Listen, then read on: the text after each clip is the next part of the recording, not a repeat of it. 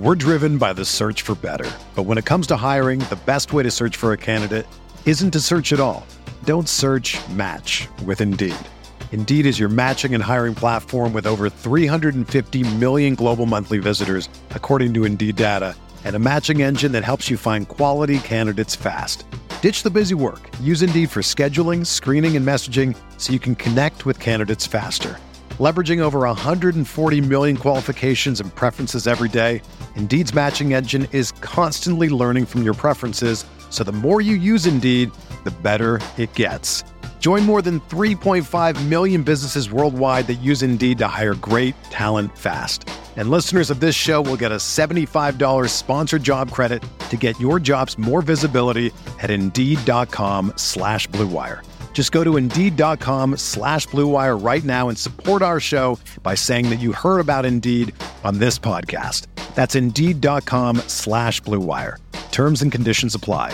Need to hire? You need Indeed.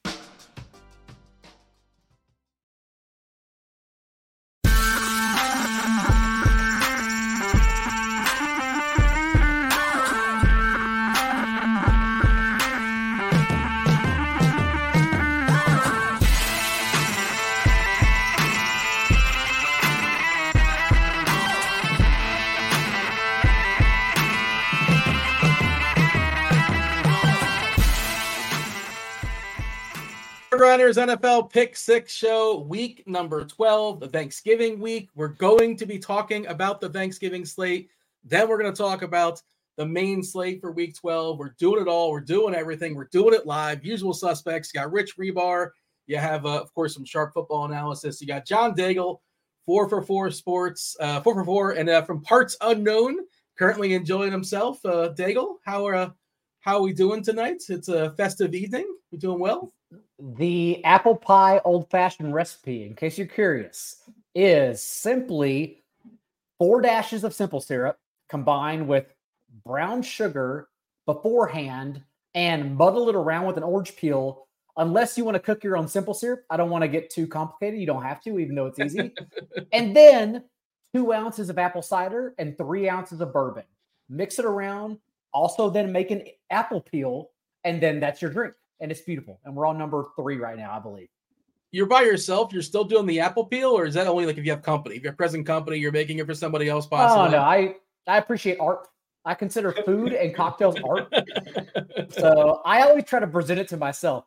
And then sometimes it's like, you lazy slob, you could have done better than this. So, yeah. This is an annual tradition. We have a good time here on the Thursday slate. Again, we're talking the 3-game Thursday slate. We're talking. Go ahead. Dean, the Thursday slate's better than the Sunday slate, so this is a special occasion. We should all party this week. I think it is. Yeah, the main slate is. There are 4 games in the main slate that have a total of 37 or less. 3 of them at 35 and a half or less. Or yeah, It's brutal, and I know there are at least 3 games that don't exist on Sunday. They're not real. They aren't real. It's like whatever that lady saw or didn't see in the back of a plane. Yeah, they are real. Pat's Giants do Jake Browning versus Kenny Pickett. Like that shit ain't real. Like it's not a game that's happening. I don't care what offensive coordinator the Pittsburgh Steelers have coming in. Say, Rich, no. Just wait a second. If you can't get to Gardner Minshew, we may talk about Kenny Pickett. Just hold on for a second. Oh no. A couple more of those apple pie drinks, and who knows what we're going to get, I suppose. But Darius Slayton and Kenny Pickett, yeah. Listen, DeVito would have got there last week. Listen, DeVito, Darius Slayton stack, man. That's the QB5 on the week you're talking to, with the best touchdown celebration we've ever seen in our lifetime. He gets it. I hope DeVito is successful. He won't be, unfortunately. I think the lesson of always, and it ties into Thanksgiving, is never underestimate this Commanders defense. You just never underestimate that. Yeah. I didn't know DeVito had that in his bag. That Shaq gift. What? Like, I have to apologize. I didn't know that DeVito was going to have the ability. Like you said, he still took 9 sacks. Like, he didn't have much in his bag, but he got it done. He dumped it off a couple times. He got it done. Yeah. Well, you play. It's the old. What's the guy's name? The quarterback now for New Orleans. I'm losing his name. You play the quarterback and you play the defense against them. And that can work out sometimes as well. But yeah, there you go. Jameis, who may play this week, probably not, but may play this week. He won't. It's not happening. We got a full practice from Carr on Wednesday, so given that it's after their bye, we're probably not going to see him, which is unfortunate. Yeah, and Derek Carr's one of these guys too. Like he just like plays. Like if his legs like has to be cut off for like him to not play. Yeah. Like that dude's like going to go out there. They paid him a bunch of money too, so they really can't kick him out of the from throwing playing quarterback. But do want to mention the listener league? Let's shout out the week 11 listener league winner is the kid 2103. Let us know in the comment section here and on the YouTube. Let me know on Twitter. Did he play DeVito? I did not see what the lineup was. That's my bad. Because the Millie, I believe, was Jordan Love and Jaden Reed. Made sense. We hinted at it, but even said, I can't swallow that pill. I've done a lot of dumb shit in my life, but it was Naked Purdy. That. Naked Purdy was the Millie winner. Oh, that's it. Yeah, Naked Purdy. And then maybe it was the spy that was Jordan Love and Jaden Reed. Because Dean's favorite, Tyreek, was in the flex. So Dean always loves that. The Millie Maker guaranteed has a 1 o'clock receiver in the flex. Like we always say, it's like a locked in rule. Yeah, because he played Naked Purdy and Tyreek in the flex. And I think, what have we had? 12 weeks. I think 10 Millie Makers have had a 1 p.m. receiver in the flex. That's the best part about that is that Christian McCaffrey on DraftKings was the same price with Brock Purdy, and he chose Tyreek Hill in the flex instead. That's beautiful. Yeah, it's amazing. You know what? Hey, scoreboard. Just pointed at scoreboard. Our contest winner did not win $1 million. Won some American dollars. Also won a month free of RG Premium. If you guys want to win, that's by all means. Yeah, I mean, you could use those tools theoretically. We can assist you. I yeah, you're good. You know, man. Get some prop bets in as well. But do you want to mention the kid 2103? Hit me up on Twitter. Hit the RotoGrinders account. Find us in some way. I want to get you your month of free of RG Premium. All right. Later on, we'll be talking Teenage Mutant Ninja Turtles. What's the name? What do they call that? What's the name of the movie? Mutant Mayhem. Mutant Mayhem. Yeah, there you go. I watched that afternoon. Oh, I cannot wait to hear your take, Dean. I'm so ready. Producer Rob, I believe, assigned that to us. And I was the winner this week, and I will be assigning it to you later on. Spoiler alert, it's not going to be Mutant Mayhem. It's going to be something. It's not. Entirely not as fun. There's going to be a sequel to that, by the way, if you guys stuck to the credits. I don't know if you stuck to the credits or not. Okay, really I screamed throughout the house. I was like, we got there. Spoiler alert. Got there. Yeah, because that was the whole time. I'm like, where is Shredder? He's like the one guy I know. Where is this guy? Oh, yeah. Dean, who was your favorite turtle growing up? I don't know the difference from one. I know one's like the smart ass and one's like the brainiac, but I don't know, which they have to give me like, yeah, let's kick it. Let's punt it. We have a lot to talk about. Let's punt it. Yeah, we have a lot to discuss. All right, Thanksgiving slate. We're going to talk the three main games on the Thanksgiving Day slate. The very first game we're going to be talking about is Green Bay. Green Bay at Detroit, 46.5 is the total. We have, I don't know who's playing for Green Bay. We know Aaron Jones is not playing. He's got a knee. Luke Musgrave, he's on IR.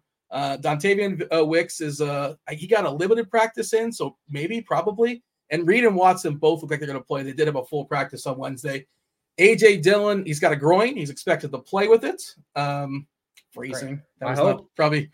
He's probable. I hope he will play him too. Hope he's got a groin.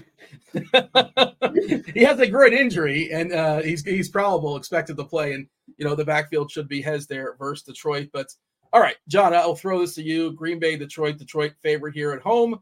Always starting off the tradition of Thanksgiving, 12:30. How much do we like the Lions? Green Bay, theoretically, there's some value there, some run back, and then we're in a dome, so we should look some of these pieces for value. Start wherever you want to start. It's Thanksgiving. I want to start everywhere. This game is a lot of fun, honestly, because, yes, the Lions are favored by 2 scores, essentially, 7.5 in most books, so that would lead people to likely play a lot of Jahmyr Gibbs. And people want to play a lot of Jahmyr Gibbs anyhow, but the fun thing about Thanksgiving slates are that everyone's on the board. Like even the chalk pieces we'll talk about as we discuss these games may not be chalky enough here. And that includes like CeeDee Lamb over Amon-Ra St. Brown. We'll get there eventually. But I'll start with the Jordan Love side because I think a lot of people think Jordan Love is too thin in this spot. I'm not sure though. And we've talked about this constantly throughout the season, how we're still questioning the Lions defense. And maybe Jordan Love is not the guy to get us there. Although at least last week proved against the Chargers that he's viable enough to get there in soft spots. And now we've seen Geno Smith, Lamar Jackson, and Justin Herbert all throw for over 300 yards and multiple touchdowns. Justin Fields completed 70% of his passes and ran for over 100 yards. And now, at least in their last 5 games since the bye, albeit against a softer schedule, Jordan Love is top 10 in completion rate and yards per attempt under pressure, 8.8 yards per attempt. That's important because the Lions, although they're really not threatening, you know, even below average quarterbacks on defense, they are still creating pressure. And so Jordan Love is even like somewhat better in this spot. Indoors, I really think he can get there at his cheap price. It's a slate. It's a fun slate, first of all. I should have stepped back because not only do we have elite options to perhaps pivot from or that, as I mentioned, are not chalky enough, all the injuries we're concerned about happened in the last game. And so it's a terrific late swap game slate as well. And in Thanksgiving, everyone's having fun. Everyone's fat and happy. No one's late swapping. It's still like the ultimate edge, even in a 3-game slate.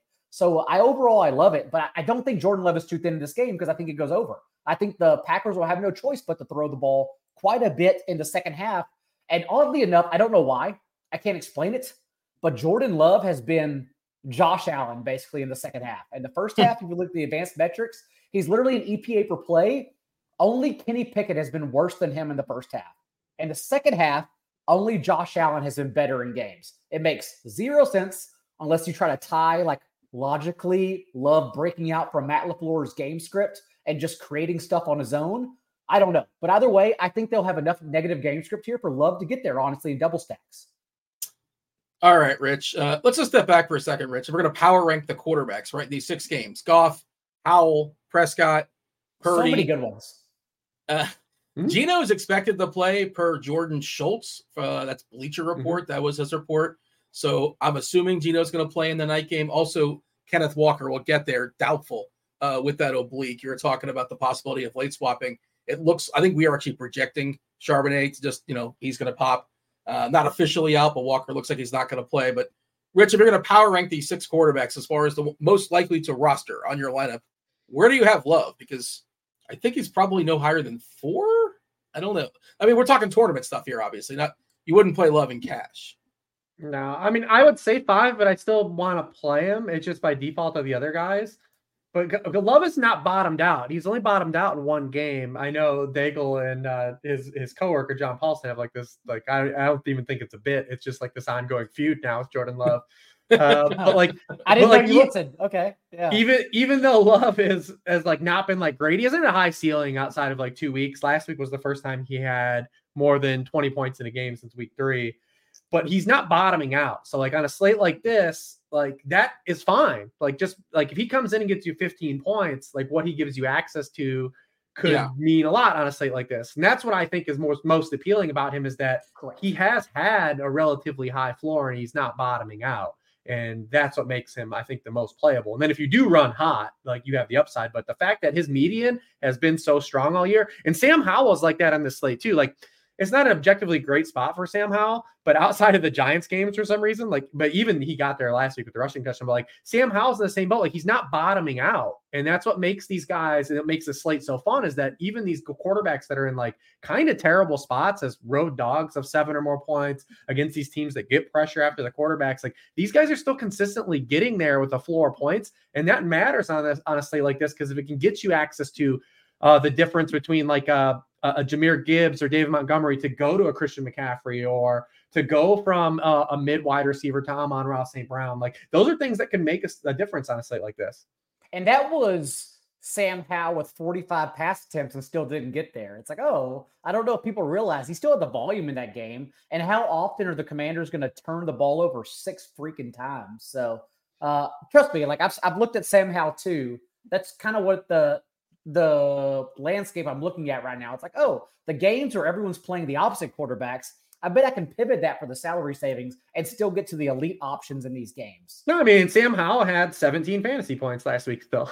The dude is an abject nightmare. Like one of the worst games you've seen a quarterback play last week. The pick six he threw last week was like one of the most egregious plays I've ever seen. Like a quarterback trying to make Isaiah Simmons. And like, but he had 17 fantasy points. Like, and that's what you get out of guys like Love and Howell that make this slate unique. It's not like the years past where we had like an Andy Dalton or like a David Blau, right? Like we've got guys that legitimately have like usable floors and they aren't going to bottom out. And like God bless that the Lions are good now on Thanksgiving.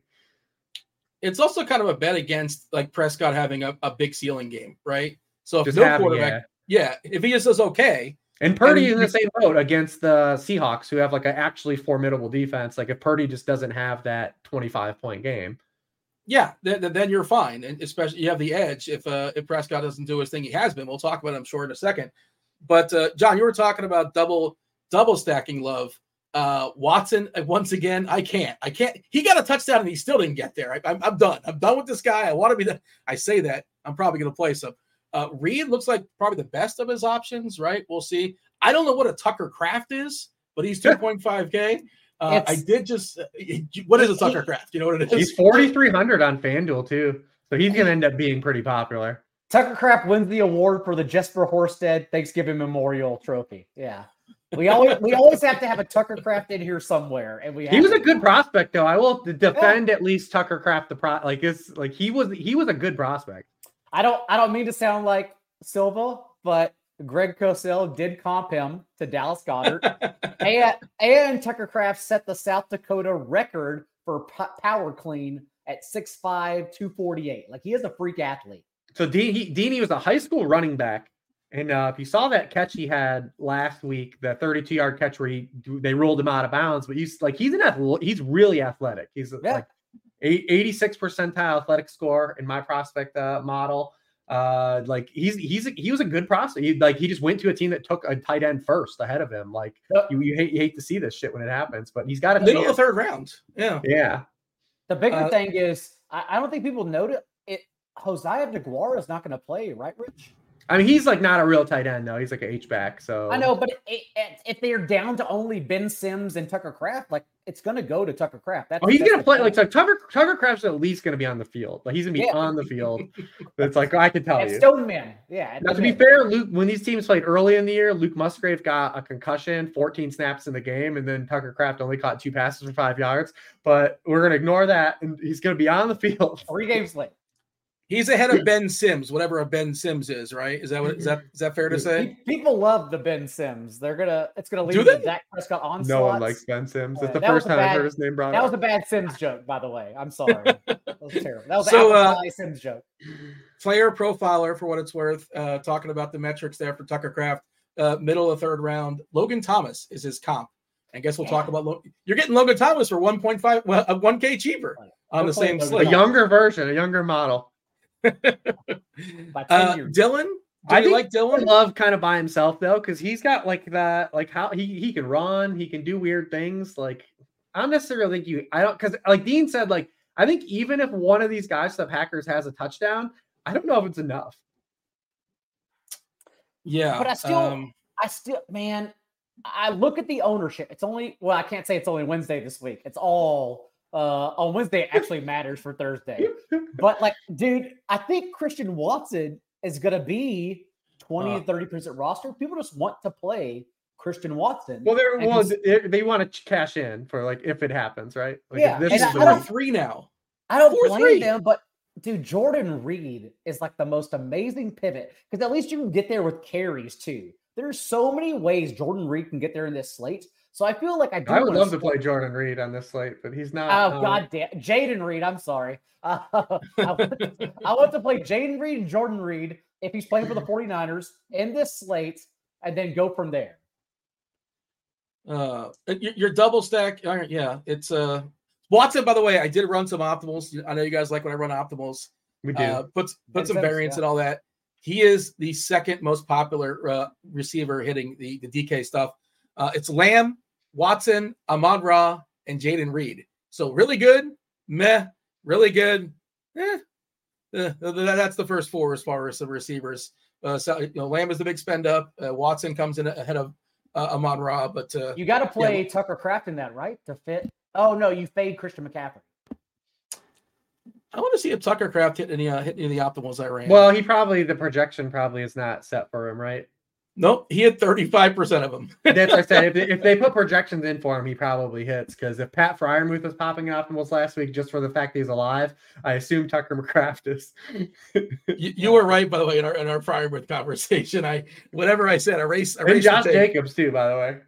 Yeah, I don't. Was I touting Jacobs? I don't think I was just saying that he was. No, we were just pushing back on that optimal. That I got to Tommy Turnbull Stone Man instead. He scored a touchdown. Doesn't matter though because Dag didn't get there, so who cares? Oh man, how do we feel about Dillon? Assuming his groin is good to go, as a cheap running back, we have Chardonnay. You know, I think Chardonnay looks better. He's a little bit cheaper and you know looks more trustworthy. But if it becomes an ownership thing, I guess you can run them both out there, but. Rich, feel free, and I don't think you talked about the Lions. Feel free to talk about the Lions as well. This game, and then Dillon is a cheap running back. What do you think? Yeah, I mean, I think this is a passing script for the Packers for a number of reasons. I mean, 7-point road dogs, obviously a signal they have no healthy running backs, including A.J. Dillon. Like, the guy playing is not healthy. So, like, I mean, when these teams played earlier in year two, they only had 10 rushing attempts by the running backs. I think it's very similar type of script. I mean, I think it's going to be a lot of throwing, a lot of passes to the Packers. They've actually transitioned to, they've gone to a lot more shorter passing game, you know, since the Denver game on. They've, like, you know, brought in a lot of the, like, the shorter stuff. So I think they're going to throw a lot. I think Jordan Love's completions, a sound prop bet, which if you can stomach that, is going to happen. It's going to happen in this one, but Lions, I think dealer's choice here, right? Like, I think you're going to see the running backs be popular because of the game script, because those are kind of like the fun guys to play. I think Goff might go a little overlooked on this slate. I mean, because you know, there's not, people aren't anticipating like a huge ceiling, but he's been a very volatile quarterback. He's either had real spike weeks or kind of really kind of mid weeks. And I like playing kind of for the upside of him in this spot. I mean, the Packers run a ton of cover three, third most in the league. They ran cover three 47% of snaps when these teams played in week four. Goff's the most passing touchdowns against cover three, fourth in yards per pass attempt. I think there's a shot here if you can just kind of go against the grain because the running backs are going to be a lot more popular for the Lions than the passing side outside of Amon-Ra. That, you know, Goff, I think, presents a really interesting like leverage pivot on the slate in his own right in the early side. By the way, I just pulled it up. I'm seeing 19.5 completions. Some places 20.5, depending on where you're shopping. 19.5 minus 120. You like the over on that, Rich? I do. I got him projected. I'm no Derek Carty, but for 23 completions. Hey, don't slight yourself like that. I'll pull up and see what Carty has. I'm listen, I'm still no Carty though. Yeah, well, you're your own man. The injuries that the Packers are dealing with too are in their secondary. Like that's where you would tack them between Rudy Ford and Jair Alexander. So yeah, that makes sense. Yeah, you know, when these teams played earlier in the year, they had Jair, they had Rasul Douglas still on the team. You know, Rudy Ford's gonna be out. I think there's still an opportunity here, especially indoors, for kind of Goff. You know, if the touchdowns go through the passing side. Because Monty and Gibbs are gonna be pretty popular where they're priced because everyone wants to get the Sedarian. Like Sedarian's the one guy everyone wants. All right. Anything else that's worth saying here as far as Green Bay and Detroit? Oh, your favorite? Go ahead. Oh, I mean, we didn't even talk about Jameson Williams. And like, I'm someone who would typically fade someone like that if he was over rostered. I don't know what Reeves Carty has him at, but dude, I genuinely think it's going to come down to Jameson and Curtis Samuel, and really, I see him right now, Dean, at 10%. Is that correct? Jameson versus Samuel? Yeah, I think Jameson Williams is only going to be rostered in 7 to 10% of lineups. Let me see. And obviously, there's a fragility. I feel like that's a cheapie here that you have to take seriously because this isn't a slate, in my opinion, where we can get away with Jake Bobo and Kevontae Turbin. In past years, yes, you are correct. Last year, I believe even. We had a discussion where I was trying to argue Mac Jones over Josh Allen. Mac Jones got there. The year prior, we were talking about Devin Singletary late swap on Sunday night against the Saints, and Matt Breida got us there and Josh Allen onslaughts in the end. But this is a slate because even the cheap options are actually not elite players, but they're on the field for an elite amount of usage. And so, honestly, if Jameson's going to come in, like kind of somewhat forgotten about because everyone else wants to play cute little plays around him, Jameson, of course, is an awesome play because he's 2 games out of the bye. He's now set back-to-back season highs in route percentage. That's how he was on the field more for 64% of routes and spiked that 42-yard touchdown. So I'm very interested in Jameson if everyone's going to kind of forget about him. 7% for Curtis Samuel, Jameson around 10-11%. And I still think 10-11 I still think it's too little. I think he should be higher rostered. He'll be higher on FanDuel because of what he represents. So just the big play touchdown meaning a lot more on FanDuel than the reception-driven scoring of DraftKings. Yeah, to be clear, this is DK. I'm throwing out DK. I did not have the FanDuel. And he's 5'3", he's 3'4" on DK and 5'3" on FanDuel. But how often, and I listen to so many shows, I respect so many people, and I like covering my blind spots around the industry, and I feel like we're one of the few shows who say audibly, how many times can this player beat you? And run the Ben Sims for Jameson Williams and Curtis Samuel over the next 8 weeks, 100 times. How many times can Curtis Samuel actually beat you compared to Jameson Williams' salary? So I feel like in a 3-game slate, 10 to 12%, that's too low. It's too low. Didn't Curtis Samuel slug somebody last week and get kicked out of the game? That was that, right? And Jahan Dotson didn't have a target until Curtis Samuel got ejected. Then that happened. But I shouldn't say that because I want people to chase Jahan Dotson. So he's a good teammate. He was sticking up for, I think Howell got concussed or something. He was sticking up for his teammate. By the way, Jordan Love, passing completions, according to Derek Carty, the Blitz.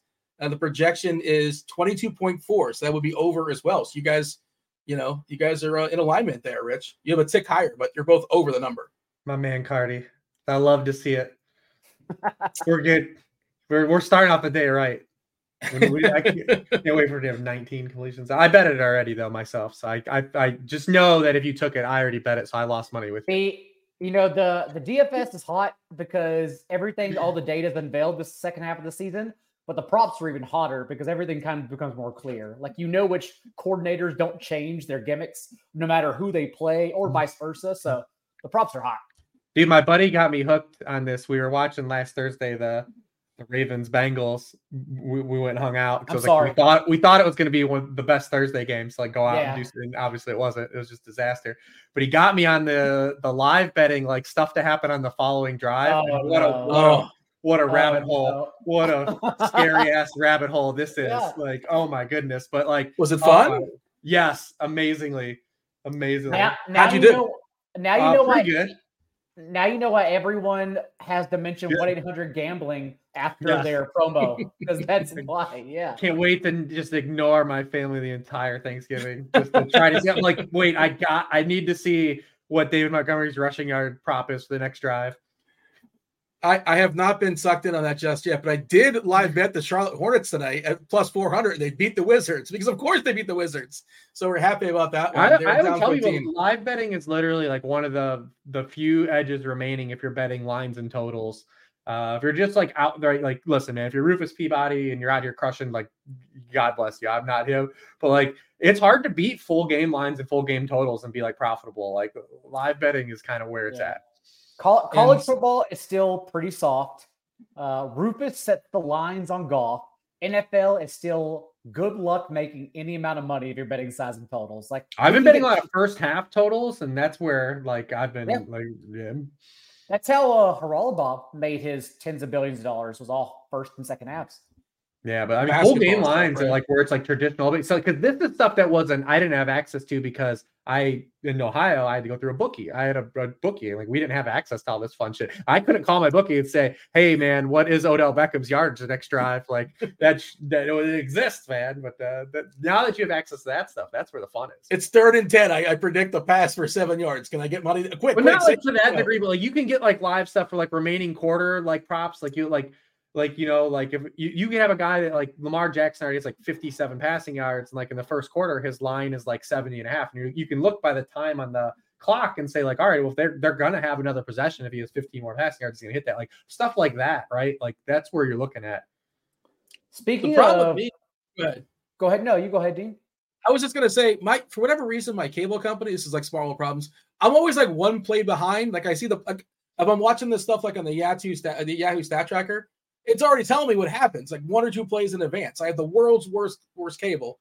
I don't know why, but I don't know how that would work with live betting. Rick, you should have fiber, man. Was the you got the fiber down there in Florida? Xfinity, it might be fiber. It probably is not fiber. I'm we got to get souped up. Get the fiber. Listen, we got to get Dan Bach to that. Can we get some fiber put down at Dean's? Dean's out.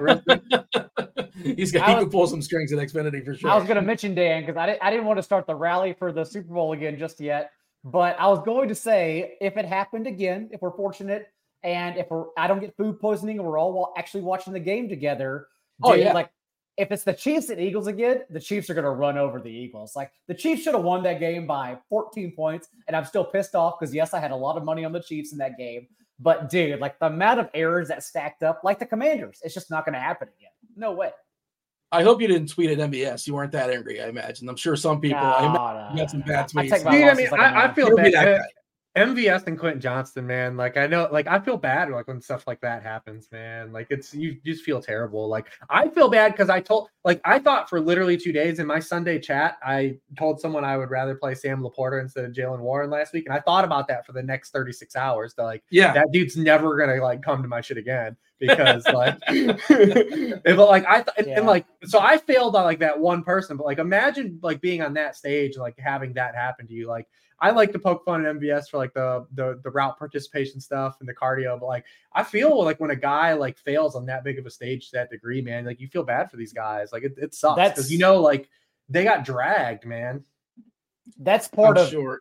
That's kind of why like I do enter all start sits, but I'm very hesitant. And it's not because I don't want people asking me. It's because like I don't want to let you down. Like it literally eats me alive if I let you down.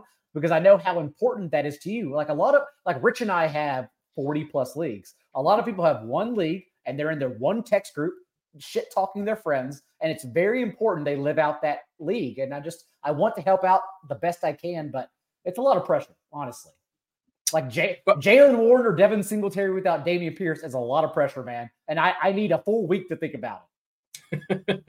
I just need a coin. That's all I need. I got the answer for you in 2 seconds. The Magic 8 Ball, the Gray Sports Almanac. Actually, you know what? It's funny enough. It just happens to be. Look at this. We got Gray Sports Almanac right here. Look at that. There you go. Oh, there you go. You're Magic too. Yeah. You remember the Almanac, I imagine, I suppose. Yeah. Shout out to Back to the Future Part 2. Hey, we're 35 minutes into the show. We're only one game down. Thanksgiving. Oh, my God. Hey, if we can get producer Steve to on the YouTube or like wherever it's out there, you know, like a timestamp when we actually start the main slate. So when people want to listen to us, you know, on a Friday and they don't want to hear all this nonsense as far as games already happening. It makes sense. Producer Steve, you can hook us up with a timestamp. Let us know when let the people know when they can hit the fast forward to and start the pod. Yeah, do some work, Steve. He keeps us on the air. He does plenty. We don't want to. He can cut us off any second. Green Bay, Detroit. Favorite play. Just give me your favorite play in this game. John first. Jaden Reed or Jordan Love. I think Jordan Love is a little more live than other people, but either way, there are two receivers that I'm going to be overweight on. One is Jaden Reed. We'll talk about the other one in a bit. Rich? I mean, my favorite play is the Sun God, objectively. Sun God for sure. I will say like my favorite fun play is probably Jameson Williams, which I think default would be Jared Goff double stacks. Yeah, I suppose. Yeah. I mean, you could triple it if you want to throw like in Gibbs. I think that's completely nuts on a 3-gamer. But I do think Goff is like the one guy that has like a truly high ceiling because I think Howell and Love are more guys. And I'm not saying you can't play them because I actually think if they have 15 to 17 points, that's really good. That's like my whole thesis of playing them. But I do think Goff's ceiling is still comparable to the other guys. I also want to leave open the possibility for everyone of double Lions running back. I think both Gibbs and Montgomery can get there. Montgomery's checking in around 20 to 30% less roster than Gibbs. Everyone wants to play Gibbs anyways. I get it. But given the game script, given the goal line role, we think Montgomery will eventually dominate. I think maybe both of them can get there in this one, and no one's going to play it that way. Jordan Love, two Lions running backs. All right. Washington, Dallas, 48.5 is the total. Dallas is a mega favorite here, 12-point favorite. They have a 30.5 team total. But if anything is taught us on Thanksgiving is that the Cowboys could fuck something up. Oh, baby. Yeah. Yeah. But a lot of these games where the Cowboys played a lot closer games than they should have. Didn't we all win? Wasn't it Deshaun Jackson last year? Yeah, that was 2 years ago. They played the Raiders and lost. We were on this show talking about that. Yeah. So Prescott is going to be the most popular quarterback. I think he's your cash game quarterback. I am playing a little bit in the cash streets on DK because I am. Interesting. Thanksgiving cash. What is that like? Games. Yeah. I've heard a lot more people playing cash this year. Maybe it's because tournaments got harder, but Dean, like, that's kind of what scares me about that, because I think a lot more people play cash now, and I'm actually really worried. I just think there's going to be a lot of donkeys playing cash. You know, just like people at home with their family and bored just signing up for stuff, and like, why not? They want to do something past the time. So I think it's going to be a little softer is a sort of my guess, my thought. But I don't know if that's true or not. We'll see. What a hooligan. Hey, you know what? What a bully. Somebody's got to win. Just an absolute bully. All right. So how much are we prioritizing this Dallas offense, Rich? Again, yeah, total 30.5. Did you guys watch Tommy DeVito have 25 fantasy points against the Commanders? I mean, yeah, we have been talking about it literally the entire season, whether it be Tyrod Taylor. Unfortunately, the one guy that didn't get there was Mac Jones, but he's literally the only guy. I mean, my favorite Commander stat is literally since week one, every quarterback they have faced, including Mac Jones, has scored more fantasy points than they have averaged entering that game against the Commanders. Every one of those guys has been a top 10 quarterback outside of Mac Jones. That includes Tyrod Taylor, it includes Desmond Ridder, it includes Tommy DeVito. I mean, dude, this defense is so absolutely atrocious. And the Cowboys are out here winging the ball around, and everybody like, oh man, like they're gonna shred these guys. Yeah, they should. But you know, Lamb obviously is gonna be popular. Cooks and Gallup are both pretty cheap. I think I would want to get the Cooks a little bit more. I trust him more so. Ferguson is hitting some optimals as well. I think he was the most popular tight end. The stuff I was running, not a great tight end slate. Let's see. Oh, I'm on the main slate. Let me jump back and forth. I have several things open right now, but let's see. Yeah, Ferguson's the most popular tight end by a fair bit, actually. And he's like, really? No sure thing. Yeah, he's interesting. Ferguson, Kraft, Logan Thomas, Kittle, and you know, Laporta is not hitting a lot of optimals, and I think I would force that. I know. That. Yeah. That's why when Reeves says Jared Goff, so again, we talked about how you don't have to get cute with the slate, but the way you intelligently play it is taking the good plays, even if they're chalky, someone like Amon-Ra St. Brown. But if you tack on the other plays to make it contrarian and unique, like Jared Goff and Jameson, or even Sam Laporta and Jared Goff, that makes chalky Amon-Ra unique, and that's the way you play the slate across all the good offenses. Yeah, Rich, how much Dallas is too much Dallas? I mean, there's no such thing on a slate like this, because you could 100 if you like lock, you could lock button someone if you want on a slate like this, right? Like you can 100% a player if you're that confident in you know in a player in this spot, like and be advantageous if you hit. So I don't think that there is necessarily a limit, right? Like if Dak's the nuts, it's about how you stack him, right? If Dak is the quarterback you have to have, it's about what you build with Dak. Is it Dak and CeeDee is not going to be enough though. Like that stack is going to be what everyone has with Dak Prescott. Literally everyone's going to have the same stack. So do you add Brandon Cooks? Do you not play CeeDee Lamb? Do you just add like these other guys? I mean, here's the thing about Dallas. Look at who has two touchdowns for them this year. They have 1, 2. Like they have like 14 players that have a touchdown this year.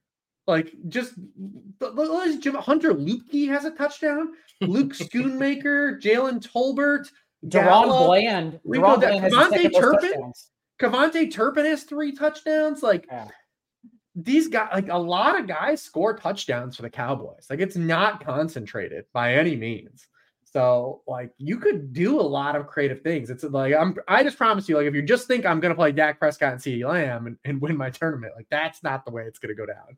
And I don't think you need to, maybe you do need a dumpster dive. I'm not even sure because the Cowboys are also doing these weird I think Brandon Cooks is the dude, right? Like, that's who I would choose. That's number 2, Reeves. That's number 2. I said I'm going to be overweight on 2 receivers. It's Jaden Reed and Brandon Cooks. Go ahead. Because of where we the most of them. Because of where we want to consistently attack Washington, right? Like we want to attack Washington with guys that can get vertical targets and outside the numbers, right? They've allowed a league high 9 touchdowns to wide receivers on throws 20 or more air yards. They are allowing the highest yards per target to outside wide receivers, the 30th in touchdown rate. And Cooks is the one guy that's constantly on the field versus where Gallup and Tolbert are doing this thing where they're rotating. And so, like, you got to get the one play out of those guys. And you can get the one play out of those guys. But Cooks is consistently on the field for 80% plus of the team dropbacks. So maybe there's a chance, like, you have trickle down from him. And just from a playing time perspective, he's the guy that lines up the matchup. So he would be the guy I would kind of, like, focus on. Who wants to handle Tony Pollard? Because, you know, we got to talk about it. Who wants the Tony Pollard ball? I'm throwing it out there. Sure. Dude, Saquon just got there. Yeah, Saquon did get there, but I think Tony Pollard's going to be over 40%. And so I just think you have to play him uniquely. If that's Tony Pollard, Brandon Cooks, and Dallas defense, that's okay. I just don't think you can go in only with Tony Pollard or Tony Pollard and CeeDee Lamb or Pollard and Dak Prescott. That's my only argument here. And I still feel like always optimal still. I still feel like optimals, though, have been higher for about 3 weeks running on Pollard's actual ownership when we come check in. I mean, we flip the cards over last week. When we always flip the cards over, he's always like, he always sounds better in theory, and people are like, I did that 3 times without doing it again. He was 24% rostered last week. That's to be fair to Pollard, for like at least 3 weeks running, he's actually looked the part. Like, he's looked fine. Sure. Like, he's looked good the last 3 weeks. Touchdown run was good. And honestly, for like a lot of his peripherals look the exact same of a lot of running backs that just have like are getting a lot more PR than him. That like I've talked for weeks in the worksheet, like on a metric basis, he looks exactly like Travis Etienne, except for one guy has touchdowns and one doesn't. Like but like, you know, Travis Etienne, everyone always says if we redrafted today, he'd be the RB2. And I'm like, he has the same profile. He just has touchdowns. Like, it's the same thing. Jonathan Taylor looks the exact same. Like, these are all guys that no one's like, because they haven't been scorned, right? Like, they didn't take him in the second round. They haven't played him like 4 weeks in DFS in the season where he didn't get there. Like, they're scorned. But he clearly is the leverage play, though. Washington run backs, Robinson looks like, well, we might get Gibson back, right? We're not sure as far as Gibson. It looks like he's going to play. Yeah. I guess, you know, okay. McLaurin, Dotson, you can get Logan Thomas, it's a $1,000 more like version of Tucker Kraft. I don't know if you want that necessarily, but Washington run backs. Favorite running back for Washington, John, who do you got? Yeah, it's $1,000 more Tucker Kraft, unfortunately, because the Cowboys are top 10 in every metric allowed to opposing tight ends. And it just makes sense given their best players like on the perimeter and over the middle. But Logan, I mean, in terms of yards per catch, receiving yards per game, fantasy points per game as well, Cowboys, again, all top 10. So Logan Thomas for me is someone I'm definitely confident in. I'm a little bit torn on the slate as a whole at Logan Thomas's position because, as you mentioned, you said it's ugly. I don't think it's ugly because I think Sam Laporta and George Kittle are going to be under-rostered. And those are guys who literally break the slate regardless of their matchup. Like, I'm aware – we'll get there, but I'm aware of George Kittle's, like, target share. But it doesn't matter when he literally has proven he can break the slate, whether we're wrong on our analysis of him or not. And so it just kind of, to me, it seems like a person I want to chase anyways. Am I going to go double tight end on DraftKings or FanDuel, honestly? I'm not sure yet. I'm still playing around with them, but I'm very much open to it on this 3-game slate.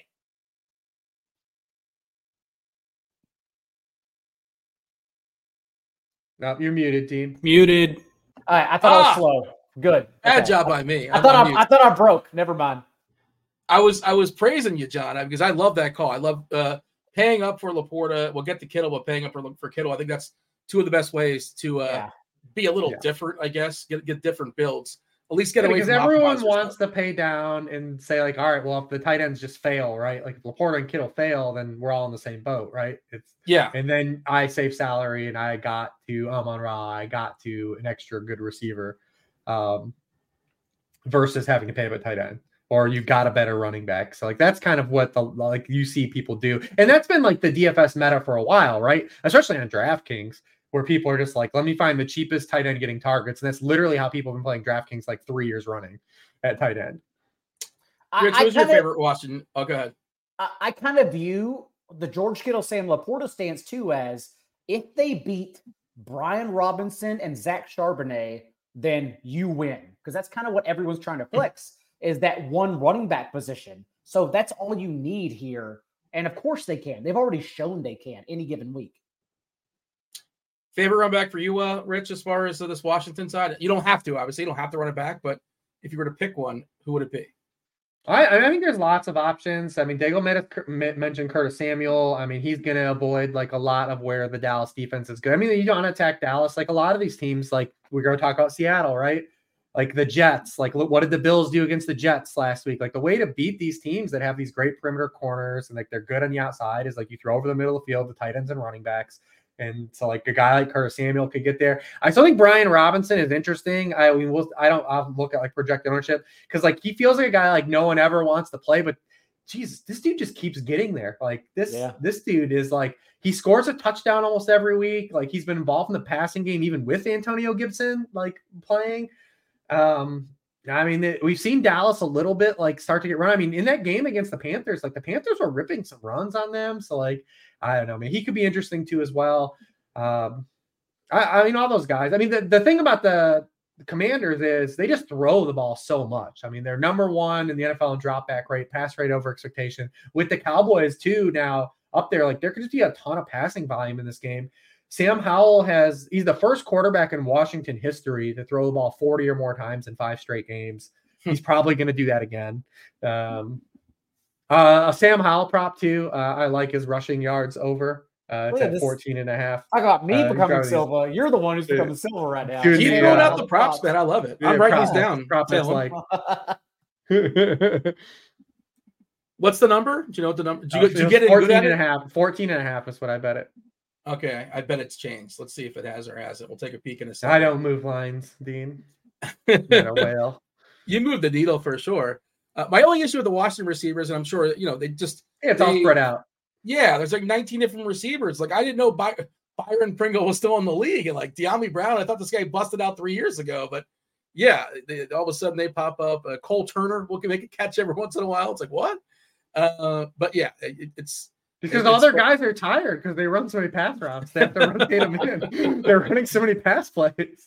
They're not too busy, blocking for Sam Howell. Well, maybe they block. They just can only block for so long, and eventually, like Howell's like, you know, he just holds on it, trying to make a play. Wait, I see the number at 10.5. Hold on a second. Is that right? You got 10. Oh, you know what it is? Where'd you get 10.5?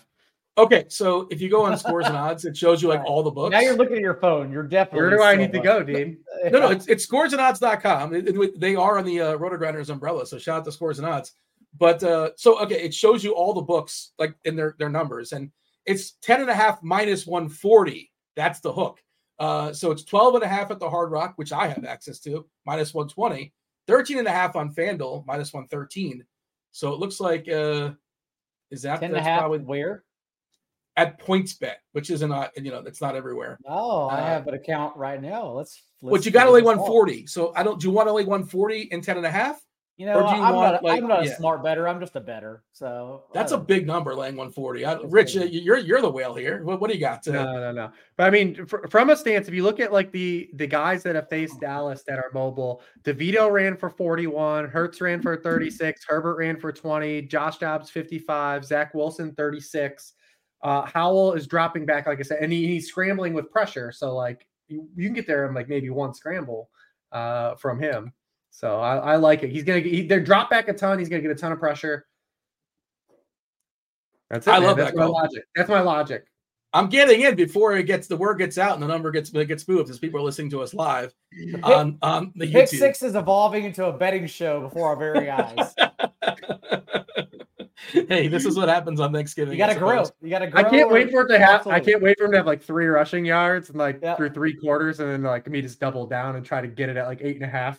Like just pray for that one run. So the number just moved in the Hard Rock from 12.5 to 14.5. Oh my God, unbelievable! At minus 115. All right, we got anything else as far as Washington, Dallas that you want to stress? The Cowboys look fabulous. No surprise not there. Games, man. Like the from a line perspective, and we've got every game is a 7-point dog or more. But like from an individual player perspective, like we just have a lot of good players.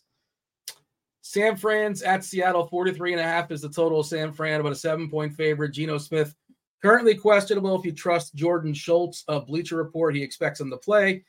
So Drew Lock season is on hold, and we're expecting not official. We're expecting Kenny Walker to sit with his oblique. He's currently doubtful. Yeah. CMC. Pete's lithium is doubtful, though. Pete Carroll. Who knows what he's doing? But all right, CMC. How much are we prioritizing CMC, Rich? Obviously, somebody you want in the 10-game slate, you want to be more in a 3-game slate. Speaking of floors, this guy's floor is like, I don't know, 18 maybe. I'm not sure what the exact number is, but it's awesome. Takes every single snap, basically. Catches a bunch of balls, usually scores. Rich, yeah, CMC and the Niners all together. Yeah, the Niners literally went on like a 10-game streak with Brock Purdy the starter. They scored 30 or more points. They went 2 games. They didn't score 30 or points. The sky was falling. He was going to get benched for Sam Darnold. And like they're back to scoring on every drive after the break. And here we are again. I do respect the Seattle defense, though. I will say that. I do absolutely respect this defense. They are good against the pass. They've got really good boundary cornerbacks. The thing that worries me about them on their side is like the push. This is where you said to rank the quarterbacks. Geno would clearly be my 6, even if he was healthy, I think. This offense has just been outright really bad for like the last 5 weeks. I mean, they've scored a touchdown on 13% of their drives the past 6 games. That's 27th in the NFL.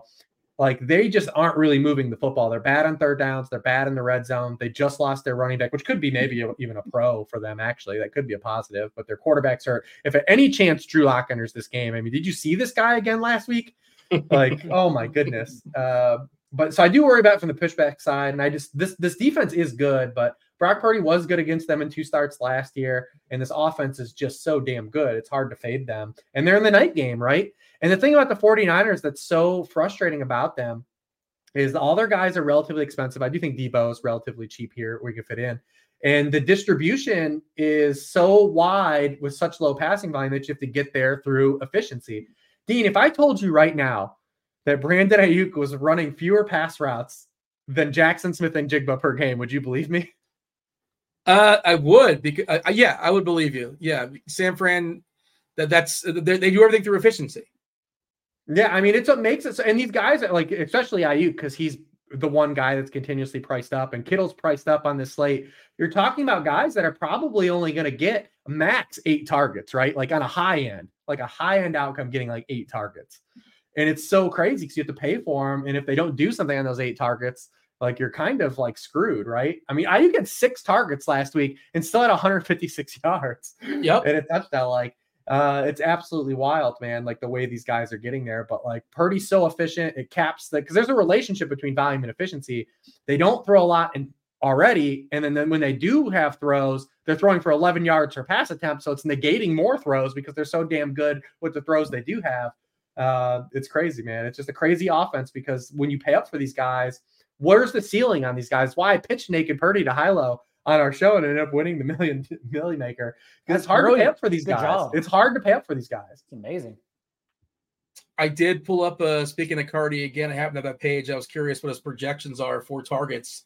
Ayuk 7.3. Yeah. Kittle 6, Samuel 6, 5.5 to McCaffrey. It's just, the one thing I will say about what intrigues me about Deebo Samuel in this matchup is that he's not a receiver. And I think that helps him here because of where Seattle's good on the outside with Tariq Woolen and Devin Witherspoon, the way they're playing. I mean, since week 4, they're allowing the fewest yards per target to opposing wide receivers. Only Jamar Chase and Amari Cooper have hit 70 yards against them. But like you've got handoffs, like Daigle talked about, like Jaden Reed and Curtis Samuel. You've got all the stuff behind the line of scrimmage for Deebo Samuel, because you look at, 26% of his targets are behind the line of scrimmage. Like it don't matter who's guarding you if you're getting targets behind the line of scrimmage. So he becomes kind of an interesting kind of leverage play versus the Kittles and the Ayuks, but also Christian McCaffrey by default of where he's getting his touches.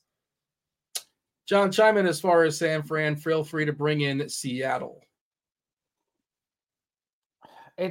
I'm happy this one's the night game because, again, everyone's not going to be paying attention to late swap. And honestly, like, depending what happens in the Cowboys-Washington game, it's going to then dictate what you can do in this one. There's so many different combinations that it's all open to you. Reeves already mentioned it, and yes, I agree. I think Deebo Samuel is honestly an outright better play than Brandon Ayuk personally, given that even last year, remember, Deebo had over 90 yards combined from scrimmage in the first matchup against Seattle that he was active for. And the playoffs went nuclear with 133 receiving yards and a touchdown, and then also 30 yards rushing. And if you think it's a negative game script, because Geno Smith has been so bad from pressure, and this is a San Francisco defense that it's not only top seven before they added Chase Young and creating pressure. Since that time, they've also been eighth in the league in creating pressure. So all along, all this team does is put quarterbacks under duress. And Geno Smith is 29th in yards per attempt under duress. So I just kind of like tacking along here. Christian McCaffrey, pending Amon-Ra St. Brown's and CeeDee Lamb's ownership. Maybe you can give everyone a top-down view of those three players since they're all priced similarly across sites, and you can really only pick two, logically, in this slate. And then, Deebo Samuel over Brandon Ayuk plus 49ers defense. I think 49ers defense may be genuinely the best play on the slate, given that the field is going to get the Cowboys naturally. But, dude, even if Geno's active, again, his metrics under pressure, and he's now dealing with this bruise on his throwing triceps, I can't see a universe where he gets there. So that's kind of the way I want to play it, is soaking up offensive touchdowns with the defense pivot over the Cowboys. Yeah, now it was a gambling podcast. Now it's a defense podcast. I love it. 35% ownership is the projection for Dallas, by the way, 35%. We know defense is the most volatile thing. Mm-hmm. We understand why Dallas is getting 35%. Detroit 19, Seattle 18, Washington 11, and San Fran just paying up being a little bit different, like basically the same price as Dallas, getting 9%. Holy so I love shit. That. I we love just that. Want $1 million, boys. Let's get there. Hell yeah. Rich, what do you got as far as is Charbonnet good chalk if he ends up being chalk? I assume he will be. I think he should be. Well, I think on both sites he's different. I don't think he's going to be super chalk on DraftKings, but FanDuel, absolutely, he's going to be like just crazy popular, right? Because he's 5'3" on DraftKings and 5'8" on FanDuel. What's funny is that DraftKings, Christian McCaffrey was the same price as Tyreek Hill, 9,300. People had a question in cash games, like you had to choose one. And then in a 3-game slate, he's 8,700. But Chris Rodriguez is stone men in the main slate last week. And then 4 days later, Chris Rodriguez is priced up on both sides. It makes no sense whatsoever. I played a little Chris Rodriguez last week. I got on a little FanDuel with it. I get it on FanDuel. Yeah, he made some things work. But I think Charbonnet's maybe a guy on DraftKings. People might almost talk themselves out of because of they're 7-point dogs. They face a good defense. They say, all right, well, how can he really beat me? What has to happen? But he can catch the football. He was a good pass catcher in college. I think he had 6 catches last week. He's going to be on the field a ton. I know they might bring Kenny McIntosh up, but he's probably going to be on the field a lot. And Seattle has to win this game. They don't have to win this game, but like they're playing to win this game. Like this is a huge game for divisional purposes and like NFC seeding stuff. Like it's like Seattle is trying to win this game. So I think he's going to play a ton. So if you luck box into a touchdown or he catches enough passes, I think there's enough floor and like upside there. But I mean, on FanDuel, he's 5'8". Like, dude, you just take a running back getting that much touches, and you say, Jesus, take the wheel, man. Like, I did not run FanDuel stuff, but I ran DK stuff. I capped it at 72%. All my as far as nobody getting any more ownership than that. Yeah. And Charbonnet hit 73% on DraftKings. On DraftKings, he's gonna be way more popular on FanDuel. Yeah, I mean, it might come down to like if people are afraid if like we don't know if it's officially his. We made the call and said Walker's out. Now, when that news comes out might matter too, right? But it doesn't seem like Walker's going to play, and I'm not sure what everybody else is doing as far as their projections. Yeah, so this might, and he's super, super cheap, and the backfield's going to be basically his. He's got, draft equity. When he plays, he looks good. Looks like a legit running back, for whatever that matters. People like I think that's but the fact that Charbonnet is going to be so popular makes me just keep thinking of Brian Robinson at this like almost the same spot. Oh, and Brian Robinson's ownership's going to drop if Antonio Gibson is active. That's the thing. Right. So that definitely makes me want to play Robinson. I still think Charbonnet is a good play, and that doesn't mean I'm going to play him either. But I do understand he's a good play. Like if you have a toss up between him and AJ Dillon as the every touchback. You take Charbonnet every time because he's getting the targets and the routes. Dillon even in his last three starts for Aaron Jones, he only had 2 targets total. Like, he's not going to get there in the passing game. So I'd rather just take the points with Charbonnet. We have spent an hour on the Thanksgiving Day Slate, which is spectacular. And a lot of other the longest podcast ever. It's going to be fun for sure. I did see a question in chat, and I think it's worth talking about. Richie Smalls, if you guys listen live on YouTube, 9:00 on a Wednesday night, we appreciate that. Do it a like, do subscribe, do turn on notifications, do all those things to keep the lights on. 2 tight ends. What about Kittles and Laporta in the same lineup? That's another way to be a little bit different as far as lineup construction. John, do you approve of 2 tight ends? Yeah, we talked about that. How I think that's one of the most unique ways to play the slate, because spending up, not spending down. I do like Logan Thomas, but I think if you flex it, you need the ceiling tight end as your second spot. So Laporta and George Kittle, who do end your lives if you get it right, those are the guys I'm scared of. I'm not scared of like Logan Thomas and Tucker Kraft. Don't get that cute. Because I think that's what, if you're going to go 2 tight ends, it's hard to do the 2 expensive guys, right? Because you only have 1 out. Right. Like they have to be slate breakers. And that's why you typically have seen when 2 tight end works, it's typically the 1 pay down guy and then 1 ceiling breaker. I think doing both ceiling breakers probably puts you at where you're taking on 2 guys at other positions that don't have very good median projections. Plus, even if you want to tag along like Amon-Ra or Gibbs with a double tight end, again, that's just a unique build. Like, that's how we're going to win this slate is by. I will say, if you're going to do Kittle and Laporta, you need to do that as like a single entry large field, like. Yes, because you're going to be taking on some garbage at other spots. I think Thomas in one of those is the better way to do it. If you like, or Kraft, or if you're going to do tight ends, it would be like the pay down. Like you would do Tucker Kraft, and you hope he gets like 12 to 14, right? Like he scores a touchdown, and then your Laporta or your Kittle drops the 20 bomb, and then you're cooking. But I do love it. Final word in this slate, Rich. What else you got? Just give us the final word. Well, too long, didn't read. Give me 20 seconds. What do I need? Cooper Rush throws a touchdown. Hell yeah! Which is basically saying Dallas is dropping like a 40 spot on Washington. I bet the Cowboys to cover. I'm sorry. I bet the Washington to cover. I'm sorry, Rich. I don't think Cooper Rush gets into this game. You got the 12. Is it a backdoor style as far as? No, I got the 12.5. I got the 12.5. Oh, you got the hook. There you go. The public loves to bet Dallas on Thanksgiving. They do. You got to lay a lot of points, but it is a very big number for a team that just had 6 turnovers inexplicably. Yeah. Okay. We are an hour and a minute in, so we'll let the producer Steve know to kind of timestamp that and restart it up. We're talking the main slate. If you guys don't know how this goes, let's cook through these 2 games. Let's fly. We can fly on through this one game. We have to pick 3 main games. I don't know, Rich, do not like Jacksonville and Houston. Jacksonville and Houston is the first one we're going to talk about. 47.5 is the total. To keep the gambling theme, I'm kind of surprised Houston's a dog here, getting 1.5 versus Jacksonville. No respect.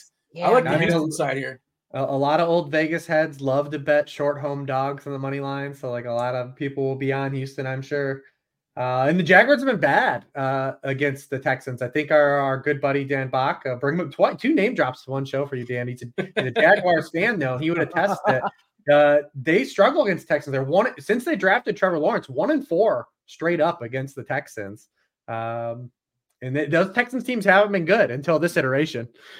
So they've laid some games, and Trevor Lawrence hasn't been good in those matchups, but I do like Trevor Lawrence this week, especially where he's priced. I think there is upside to go back to him. It feels point chasey, but this Houston defense has finally started to catch up to kind of their like metrics. They weren't a good pass defense, but they were getting by and not giving up a lot of points to quarterbacks and wide receivers because they were allowing all these rushing touchdowns, but they were inversely like a really good run defense, and they still are.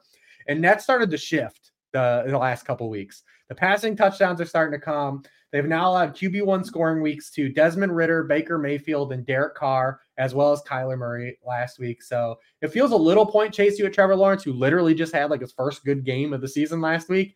But I do think that he's an interesting spot. And then also, can we at least like acknowledge this? Are people talking about CJ Stroud was concussed last week, right? After he took that hit, we didn't see that type of play from CJ Stroud the entire season.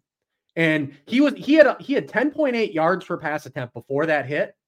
And then the rest of the game threw for 5.9 yards per pass attempt, through two of the worst interceptions. We haven't seen him make those types of decisions the entire season. Maybe it was just happenstance, but man, I think something happened to CJ Stroud during that game that did not get released. Maybe that's the lack of respect here for Houston. Maybe that's an interesting thought. I have not thought of that angle, but that could certainly matter for sure. John, you want to knock out Jacksonville? You want to jump over to Houston? What do you want? And also, it's worth noting Pierce is practicing. It seems like he's on his way back. I don't know. That's way better defense, though, than they've gotten the last 2 weeks. Like, but Singletary's still kind of ahead of him, right? I think he's ahead of him. He will be, but I'm just saying, like, it's one thing to Devin Singletary to pick on the Bengals and Cardinals than it is to pick on the Jaguars' run defense. Boom. And we talked about Singletary's spot in both of those games these last 2 weeks, and now it's a pass funnel. So we want to target the passing game, which is why I like this environment overall. Rich wants to play it, perhaps through Trevor Lawrence, and I'm open to that. And I'm also open to the CJ Stroud side. Noah Brown's DNP on Wednesday. So maybe we have some double stacks coming our way between Nico Collins and Tank Dell still. But overall, I just still don't trust the Jags defense. I still think they're a very overrated defense. Even Will Levis was under pressure last week on 40% of his dropbacks. And that's been Levis's bugaboo all year. It's like the last month when he's been under pressure, he's just crumbled. But although that sounds heavy on the surface, 40% was actually his lowest rate in the last month. And from a clean pocket, he still went 11 of 12 for two touchdowns against this defense. And CJ Stroud is still third in yards per attempt from a clean pocket this year. One of only three quarterbacks alongside Tua and Patrick Mahomes to throw for 16 touchdowns as well when not under pressure. So I think you can play it either way. And that just tells me that this is a game I probably want to onslaught it, honestly. You like this game stack, Rich? I do. I like it from both sides, too. I like both the passing sides. I would agree. I would say the weakest point of Jacksonville is the pass defense. That's where you want to attack them. This could be a spot to dust off Evan Ingram, man. It could be a spot. Yeah. If you're getting creative. He doesn't score touchdowns, doesn't get targets like the end zone targets. Not one. But if we're going to get one, Dean, we got to bet on when it's going to happen, Dean. We got to skate to where the puck is going, not where it's been. Well, the puck's never been there. Like, the puck is afraid. I guess at some point he'll get one. Why is that? What is the scheme? Is there anything you got as far as the scheme? I don't know. I'd have to look into it. But I mean, listen, all the stuff for Calvin Ridley finally paid off last week. I mean, nothing changed. I saw a lot of people floating out the Zay Jones stuff about his on-off splits with Zay Jones, and there really was nothing different in his usage. It's that all of those high variance targets he was getting, he cashed them in. I mean, 33% of his targets last week still came on 20 yards or further downfield. It's just he caught all of them. Coming into the game, he was third in the NFL in red zone target share and fourth in the NFL in share of team end zone targets. He caught them. They turned into touchdowns. They like the plays that the opportunities he was getting, he cashed them in. And I got to Calvin Ridley last year. I sent Daigle my lineup. I actually played a bunch of them. It was a hot lineup. Yeah. Austin Eckler sabotaged me, of all people, like all the guys. He was running in slow motion last week. Dude, what was that? Yeah. It's bad, dude. We can't go back. You can't convince me to go back. What is that? Really, I can't play him anymore. I can't click on him anymore. You can't 8K, 9K. The guy can't move. No, he killed my lineups, dude. I didn't have one miss. Every guy had like 20 points, and then I have like an 8 from Austin Eckler. And I'm like, what the hell? This is like, what the hell happened here? Did he talk about that in this podcast? Like, why you couldn't? I don't know. I have to listen. Harmon should have asked me if he pooped his pants while he was running, because it looked like it. But I don't know what happened.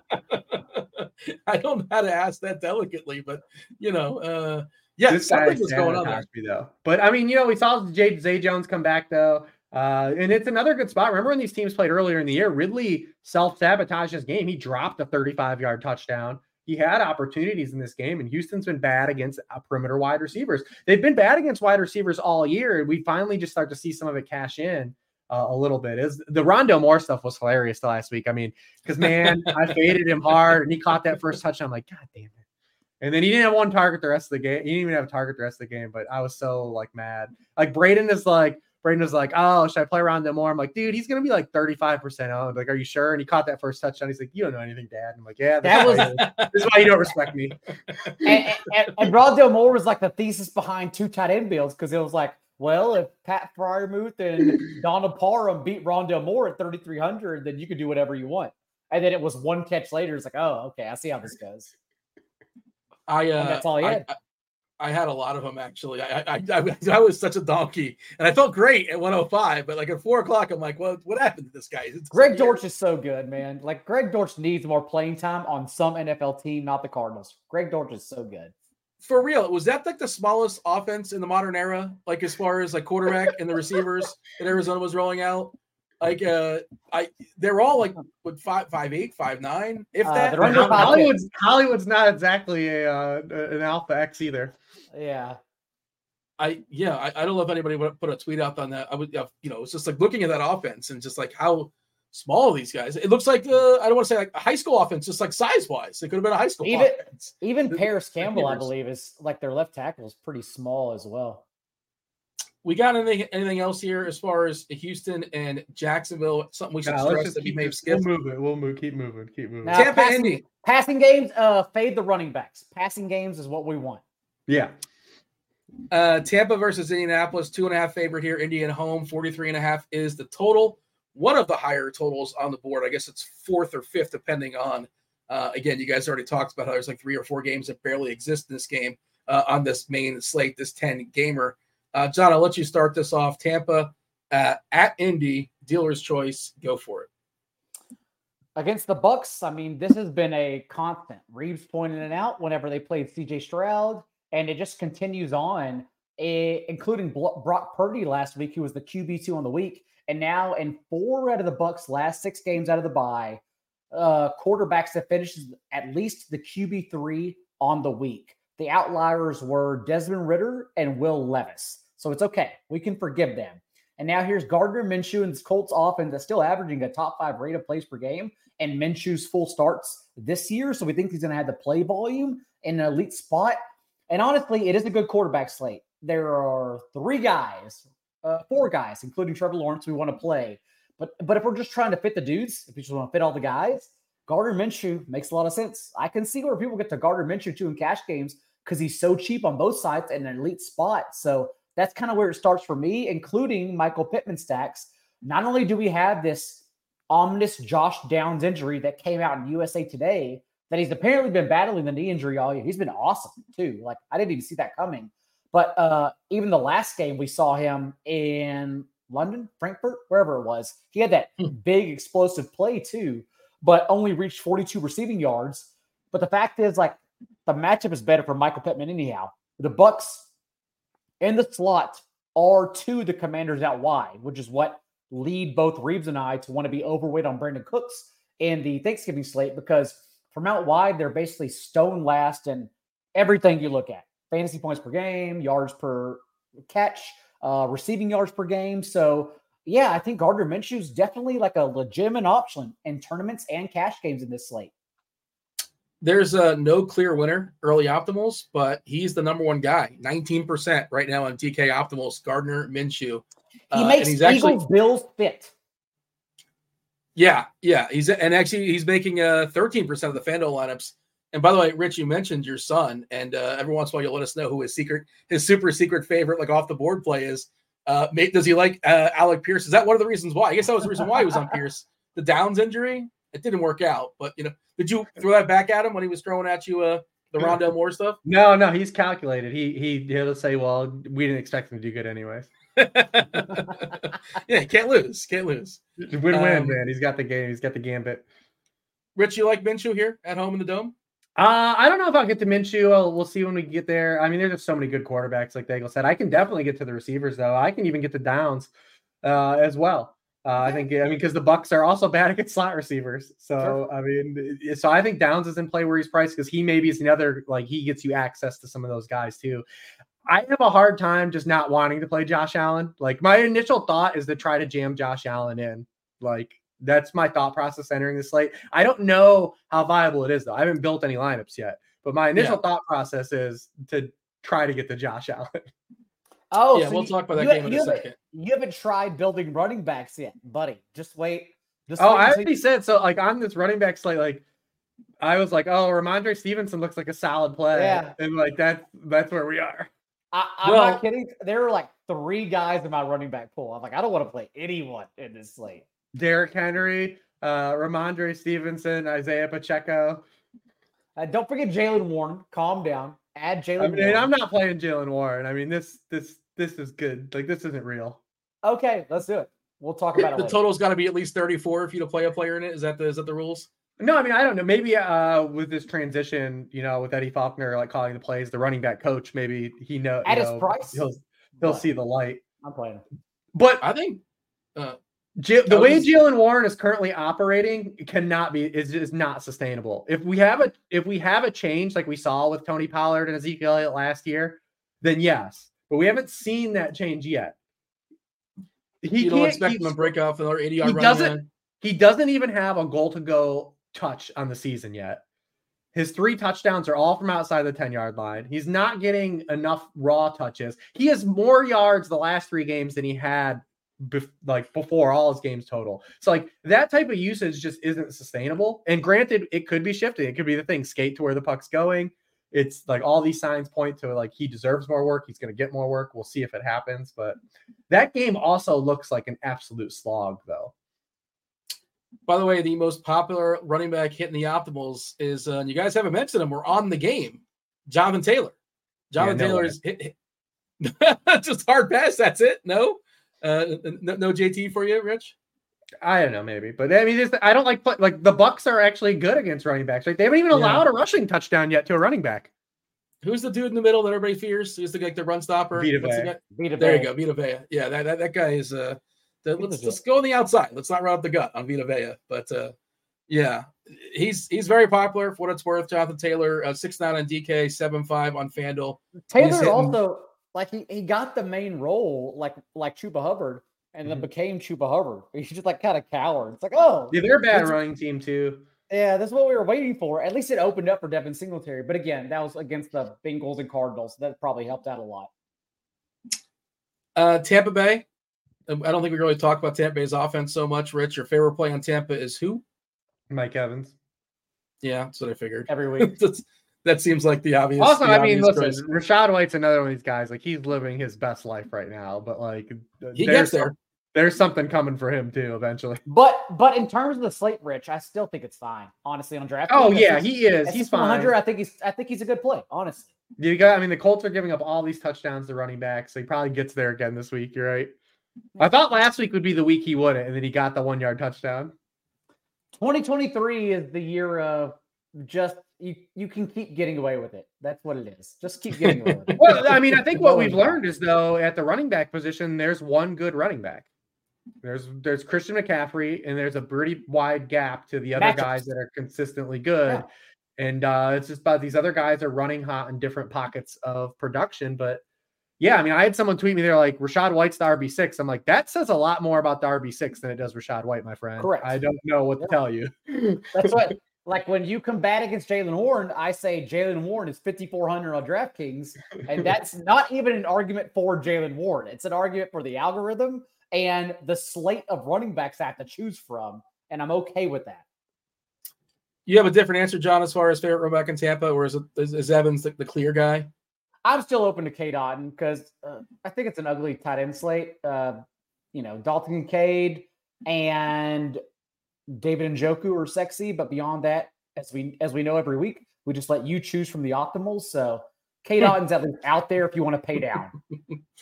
All right, last game. Buffalo at Philly, 3-point line, Philadelphia 48.5 total. Rich, you seem anxious to want to talk about this one. You've already talked about Josh Allen. You're excited about Josh Allen. So talk to me about Buffalo. Just they changed the offensive coordinators, which means they're not going to miss field goals anymore, or they're not going to turn the ball over anymore. They're going to be perfect. All right. What do you got, Rich, as far as Buffalo and Philly? Oh, no. Yeah, I love this game. I mean, you look at the Bills. I mean, this is a team, and obviously they got the hall pass against the Jets, but literally, since week 5, they're 30th in defensive EPA. Like they're giving up a lot of production.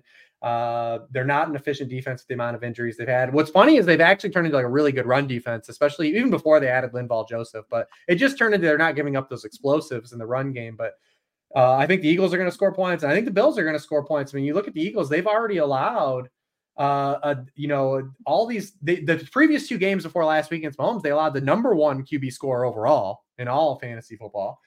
We've already seen them allow another top two scores, and one of them was Mac Jones. So I don't think the Bills are going to be able to run the football outside of Josh Allen runs against this Eagles defense. So, I mean, I just think there's going to be a lot of volume for the Bills, a pass volume. I think it's a great spot for Stephon Diggs to bounce back. The last two matchups, Stephon Diggs, he's faced the two teams that are number one and number two in percentage of points allowed to wide receivers in the Denver Broncos and the New York Jets. And now he faces the team that allows their highest rate of points allowed go to wide receivers. Even Justin Watson got there, and hell, if the Chiefs guys catch three more passes, their receivers have like the best game they've had like all season.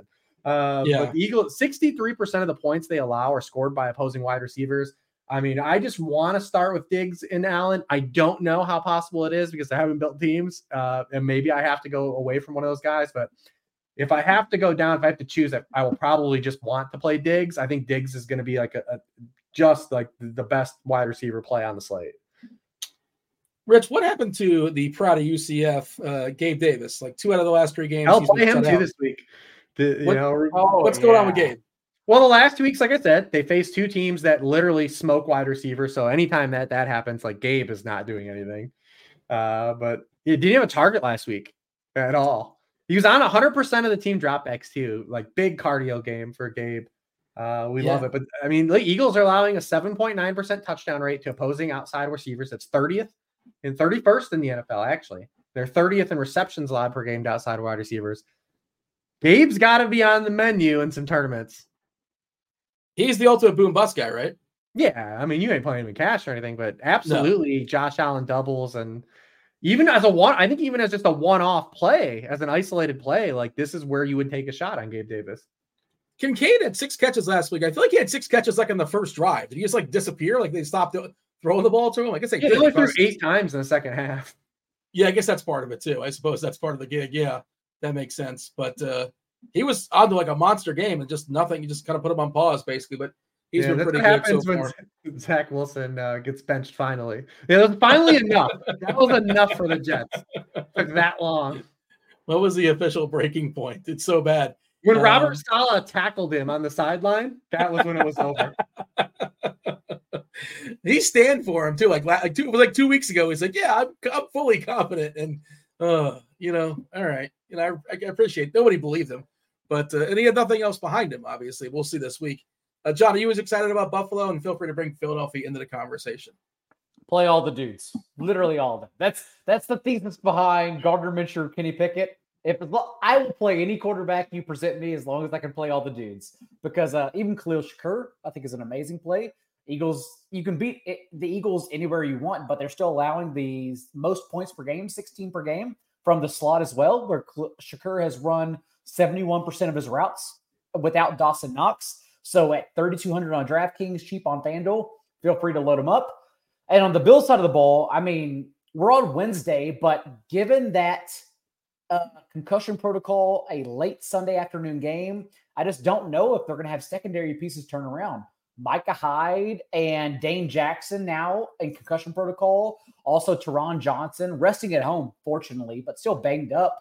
So I just don't know who the hell's going to be playing, honestly, for Buffalo in their secondary. So although Jalen Hurts is not getting there and passing through the air, firing up as well. Like, just play everyone. And honestly, for the Eagles, the target tree became concentrated anyhow without Dallas Goedert. Like, we saw it go to Devonta Smith mostly, but it was a down game for A.J. Brown. So I still think no one falls for that, given that A.J. Brown was literally Offensive Player of the Year prior to that.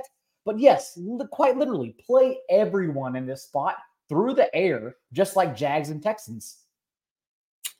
Yeah, I feel pretty good about Smith. Brown was shut down last game, but I'd assume he bounces back. Seems like a good spot all around. By the way, here's a tease for the optimizer on a Wednesday night for DK tight end wise.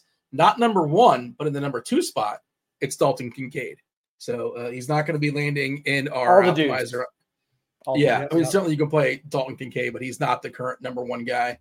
Okay, I suppose, unless we got anything else here, Rich, as far as this game, anything else you want to say? No, I feel this similarly to Texans Jags, all the passing pieces fade the running backs. Yeah, I'm just trying to figure out ways to fit everyone in, because even with Allen, Shakir's the only cheap one. Davis will probably go overlooked, even though I generally do not give a shit about his box scores. It's like, I'm just going to play Gabe Davis. I do not care, especially for tournaments. But it is hard to fit because A.J. Brown, Devonta, and Stephon Diggs are still really expensive. So I'm just trying to figure out how I get to those guys, because that's the only game I care about. Yeah, Devonta Smith looks pretty good on FanDuel at 7.4. What is Gabe? 5.3 on DraftKings, and what is he on FanDuel? He's probably a better FanDuel play anyways. Absolutely, yeah. But it doesn't matter. Touchdowns. They care about touchdowns on FanDuel. I do not care. He's 6K on FanDuel. Yeah, that works. Okay. All right. There's 7 games remaining we've not yet talked about. We want to give our favorite plays remaining that we've not yet talked about. We're skipping that. Oh, Steve requested we skip it because we took so long on Thanksgiving. Yes. You know what? That's right. He did. We were going to say a bunch of bad players anyways. We were going to say one guy games we talked about. We're going to argue about Jalen Warren and bring up Justin Watson Cash. I was going to bring up Ramondre Stevenson. Like, come on, man. And Rams, Cardinals, cheapies, if injuries. Like, we don't need to talk about it. It's fine. Everyone knows. Oh, yeah. FanDuel was not playing around with Kyren Williams. They knew exactly when he was coming off the IR. How much is it? 8.2. Huh. That's gonna be his role, though, right? He's gonna get like a big chunk, I think. Is that fair? I mean, I will say, I broke my rule. I broke my rule last week with Achan, and look what happened. Oh man, you did break your rule. Yeah. Look what happened. I had him in my core, and it was not pretty. Look what happened. Your rule is to be fair. It still feels good when it's at 10%. It's like, okay, that's true. You know, I didn't blame Cash or anything, but yeah. We were all the smart ones who lost. Yeah. I do want to get the read in, though. I want to tell the people about SimLabs. SimLabs is in beta. And you mentioned Dan Bach, and I'll tell the reason why. That kind of tied in a second. We did just drop the beta version of a new NFL lineup building tool. For a limited time, you can actually try it for free. SimLabs is a brand new product that generates DFS lineups with the power of simulation, combines data from every aspect of the slate to churn out lineups that match your preferences. Just a few clicks. You can have hundreds of well-built correlated lineups ready to go for whatever contest type you're playing. You know, large field, small field, single entry, however you want to do it. Check out the link in the description as well. But I did see Dan Bach earlier today. So much, I mean, right up, basically up to lock. We didn't have time to change the read, but this was only a DK. Now it's something they've worked in for FanDuel. So for DraftKings, for FanDuel, I know it works for the DK showdown stuff. I can't say for the FanDuel showdown stuff, but an NFL only for right now. My understanding is theoretically down the road, this will be for other sports as well. But go ahead and check out SimLabs. It is free. And now we're going to talk, I guess we're going to talk movies, right? We're just going to segue right into our movie section. We're going to talk about teenage, but we're done with football. We do appreciate y'all listening. If you don't want to hear us talk about, yes. Get all that stuff out. Your favorite, do we have to do the favorite Thanksgiving thing? People, you know, what's the chalk? Mashed potatoes? I don't know. That's going to be played like literally everywhere. Oh, I was going like every podcast has to give like their Thanksgiving take. That's for like food. I will say this done right. It's all like really excellent, right? Like turkey gets a bad deal, and what I hear when people say they don't like turkey, I'm like, you ate a lot of bad turkeys. Yes, like you like that's got a ceiling. It's got a ceiling. It is not. It's not. It's amazing. It's amazing. It's incredible. A smoked turkey, amazing.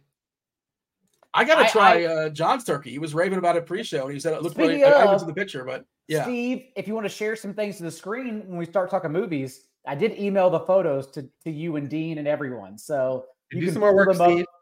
You can pull them up on the screen, Steve, since I'm just giving you commands now. 5 apple pie old fashions in. That's how you stuff.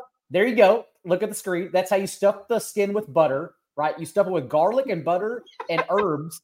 And then you like also rub your hands all over it with olive oil and sage and garlic.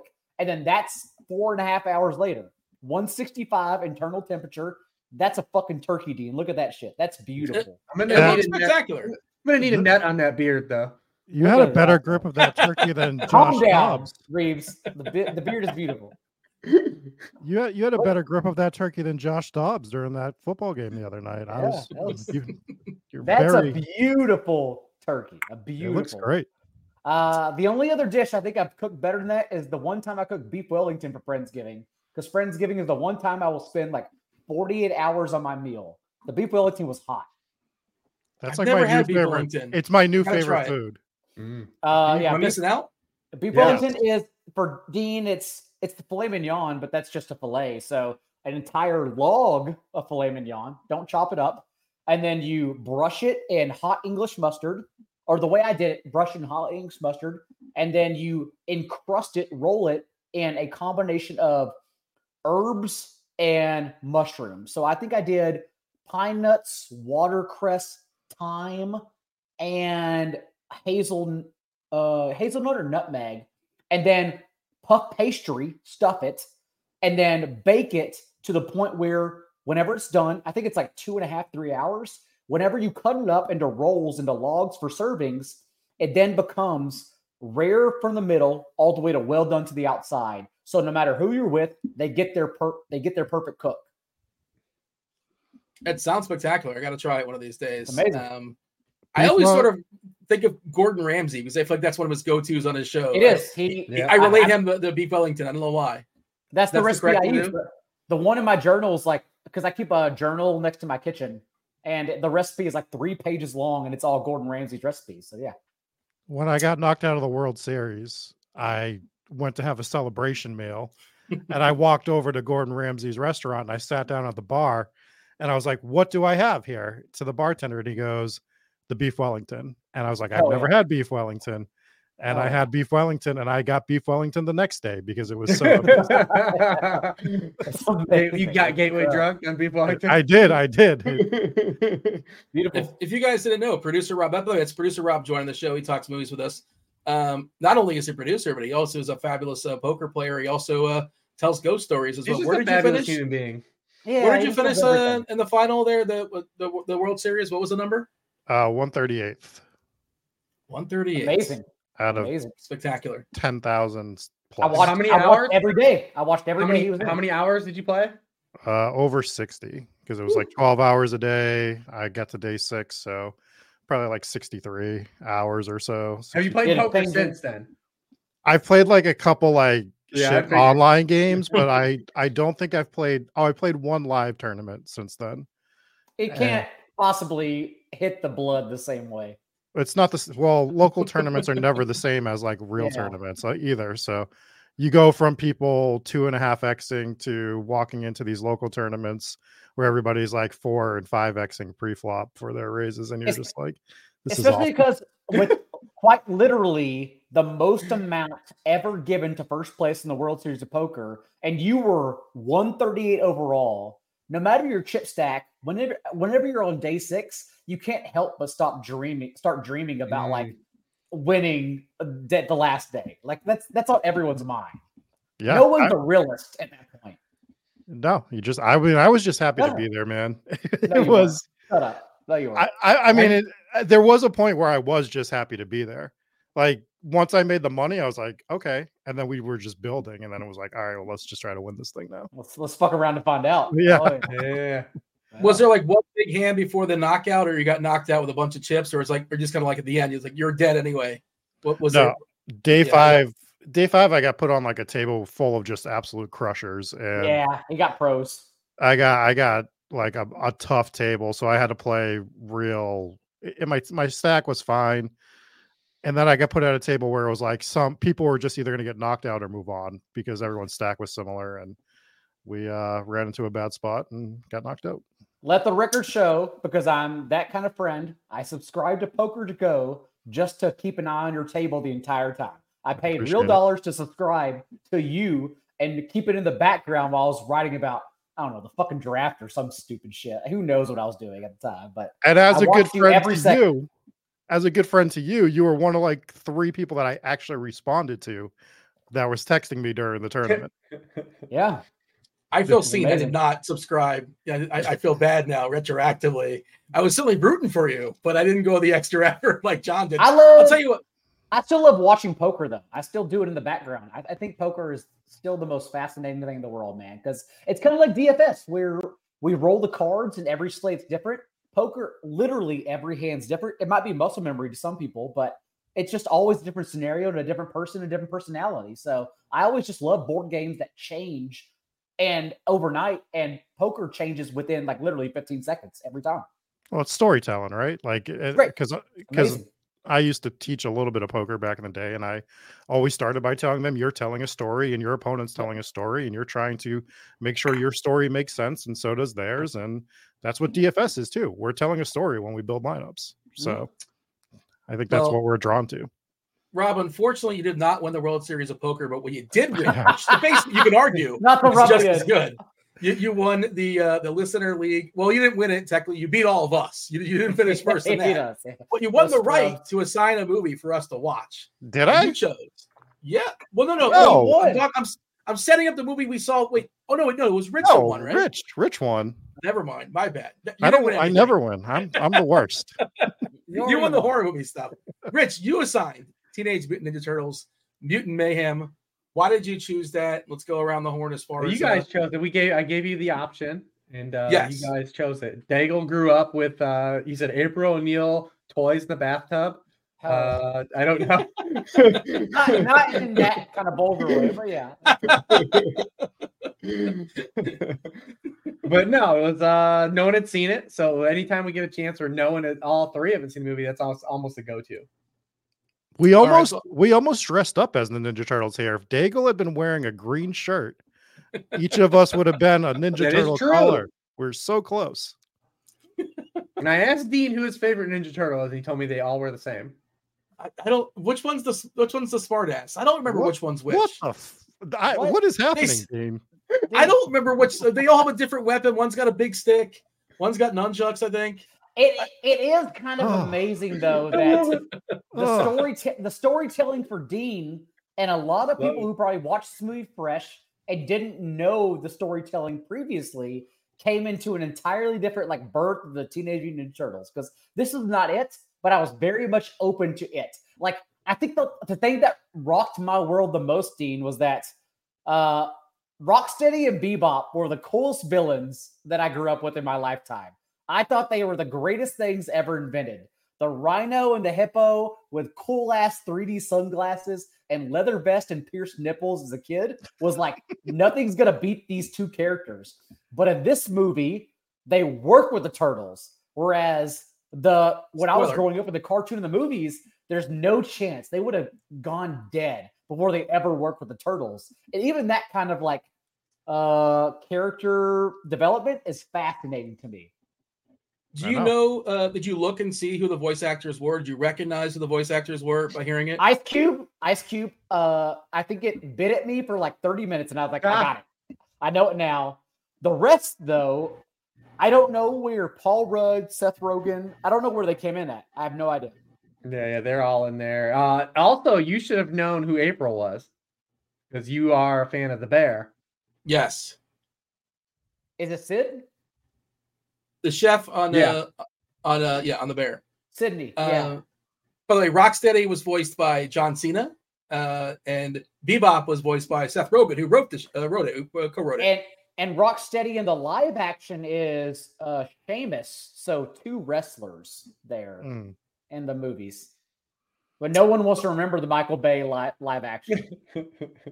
It's funny, by the way, in the credits they said, I don't know if you caught it at the end in the credits, they said, in introducing Paul Rudd. I don't know if that was like an inside joke. Yeah. Just made me laugh. It's like a funny thing that they're out there. He had the one character that I never thought would get on the screen in any Ninja Turtle movie.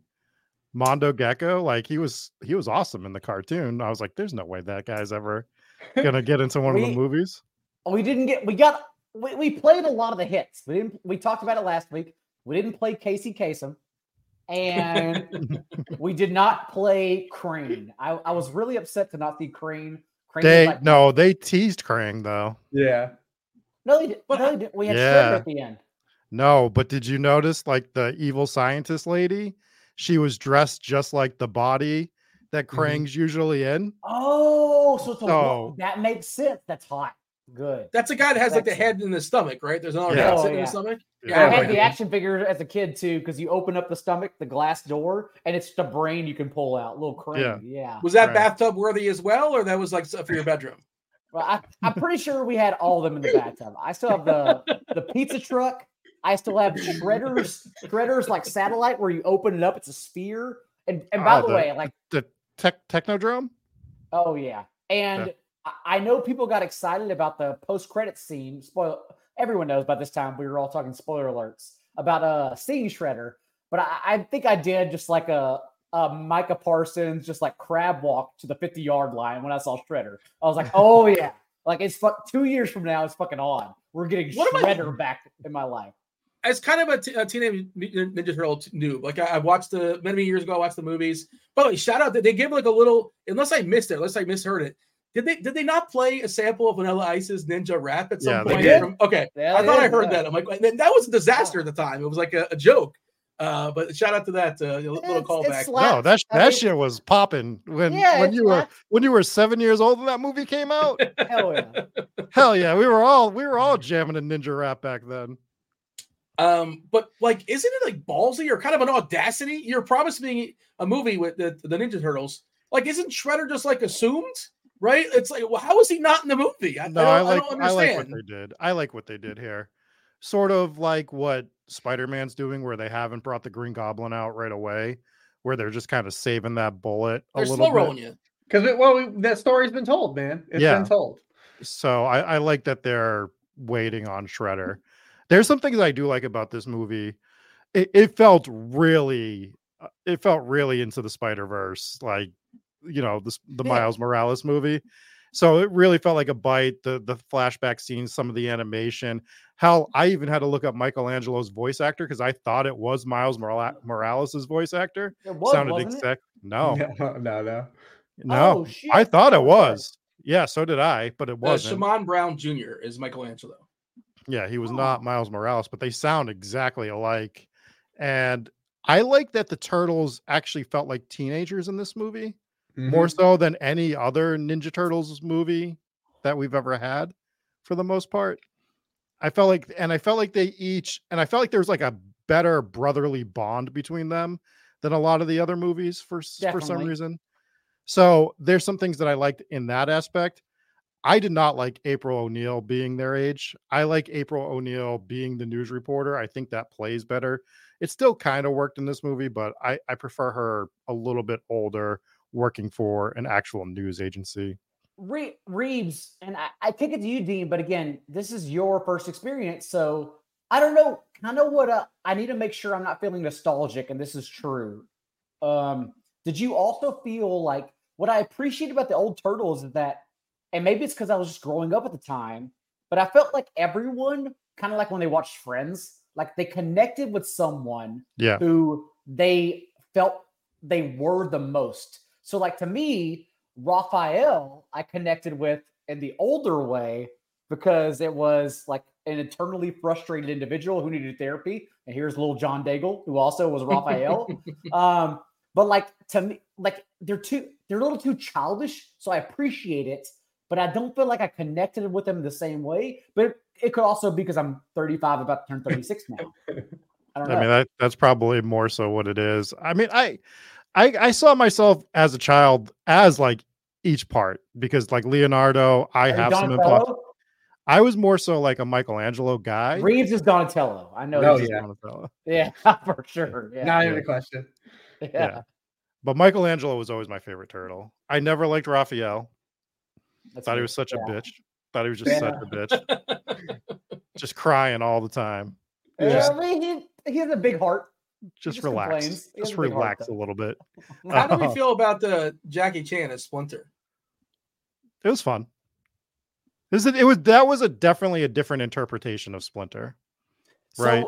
So, the person I watched it with, she said, is that like borderline Italian racist? And I was like, I don't think Splinter is Italian. Like, no. It may be a bad impersonation, but he's not trying to be Italian. He's trying to. You know, Splinter was is Ratatouille Italian? Is that what she's doing there? I didn't watch Ratatouille. I don't know, but she also had never watched or never listened closely to Ninja Turtles, whereas I was used to Sensei beating the Foot Clan and Shredder. So I also heard it and I was like, oh no, he is kind of like Chris Pratt Mario. So I'm trying to listen closer, like every single thing he says. It was weird. Did you mansplain TMNT?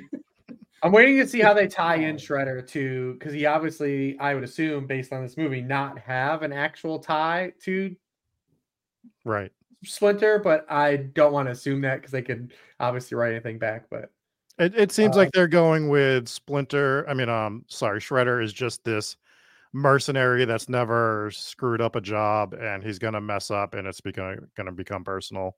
Is the trajectory it feels like it's going with him. So, do you know who... Splinter in the sequel? What? Are they going to kill off Splinter in the sequel? Are they going to pull like a Spider-Man kind of thing on us? I doubt it. Does he ever die? I don't know. I have no idea. I'm just sort of throwing it out there. But, I mean, and we for sure the sequel's happening. They basically said like if you're watching, like, assuming this does well. It did well. Okay, so it's got to be like it's basically, and maybe they sound like a 2-picture deal. I don't know. Honestly, like all these types of genres do well now. Like Spider-Verse kind of pivoted off into this. The Mario movies are going to crush. The Mario movies are going to make so much. But I wish the Mario movie would have punched up like this and Spider-Verse. The Mario movie is still pretty hot though, honestly. The Mario literally was like, let's just make a baseline kids movie, and it didn't try to punch up like these did. Yeah. Mm. And they're going. Like, these are standalone. Those are standalone, well-made movies. Yeah. The colors, and I had some help, but the colors in this. I mean, soundtrack is amazing. Soundtrack absolutely rips. Soundtrack was great. Yeah, I like. It's not just undefeated. Great. People love. I mean, it's with the people that would love this stuff as kids, they have money now, and they want to go out and they want to show their kids. This is what I used to love, and I think those people that took their kids to watch this movie or watched it on Paramount, where they watched it with their kids, PG-rated movie, they can enjoy it enough because there's enough nostalgia in there for you, and enough pop culture references you used to like when you were a child, and your kid doesn't have to get it, and they still like the movie as is. So I think it works on that level as well. So it was just a super fun movie, which is good since Dean won this week, and we're gonna have to watch a bunch of puppies get beat or something. We're watching Schindler's List, like Schindler's List right now. When the movie ended, I even looked over and I said that was fun. Like that was just a lot of fun. Like, it's a good time. It was cool. It was the coolest thing I've seen in life. I wanted just one break for us to have. It's awesome, man. And plus, like you mentioned, we just watched the guy get split down the middle. Yeah. What's cooler than a Tribe Called Quest? Tribe Called Quest is like the coolest thing you could ever listen to. And plus, listen, man, that song fits the Ninja Turtles more than any song you could possibly have. Yeah, I have the Rotten Tomatoes score. Let's play the Rotten Tomatoes game. Rich, you're going to bat first. You set the bar. Give me both the critics and the audience for TMNT Mutant Mayhem. This did well, I assume. Critics. I think so. Probably a little lower than the audience, but I still think, I'll say critics 76%, audience probably like around 90, like high 80s, and IMDb like 7.3. Give me an official number, Rich, an official number as far as the audience. 88. Rob? 92 for the audience. I'm going to go 74 for the critics. John? I'm going to go slightly higher. I'm going to go 93 for the audience. I think it's very much like Spider-Verse, where people will just naturally love it because it is cool. It's just a lot of fun. Everyone should watch it. And critics, 76. So the critics actually higher than the audience. Ooh. Critics at 96%, 243. Wow. 243 critics. Oh, you know what? I should have thought about discounting the audience for April. Yep, April's the big one, right? I should have thought about that. Probably a lot of people for the wokeism. Yes, exactly. Because anytime something even approaches it, my father-in-law's out.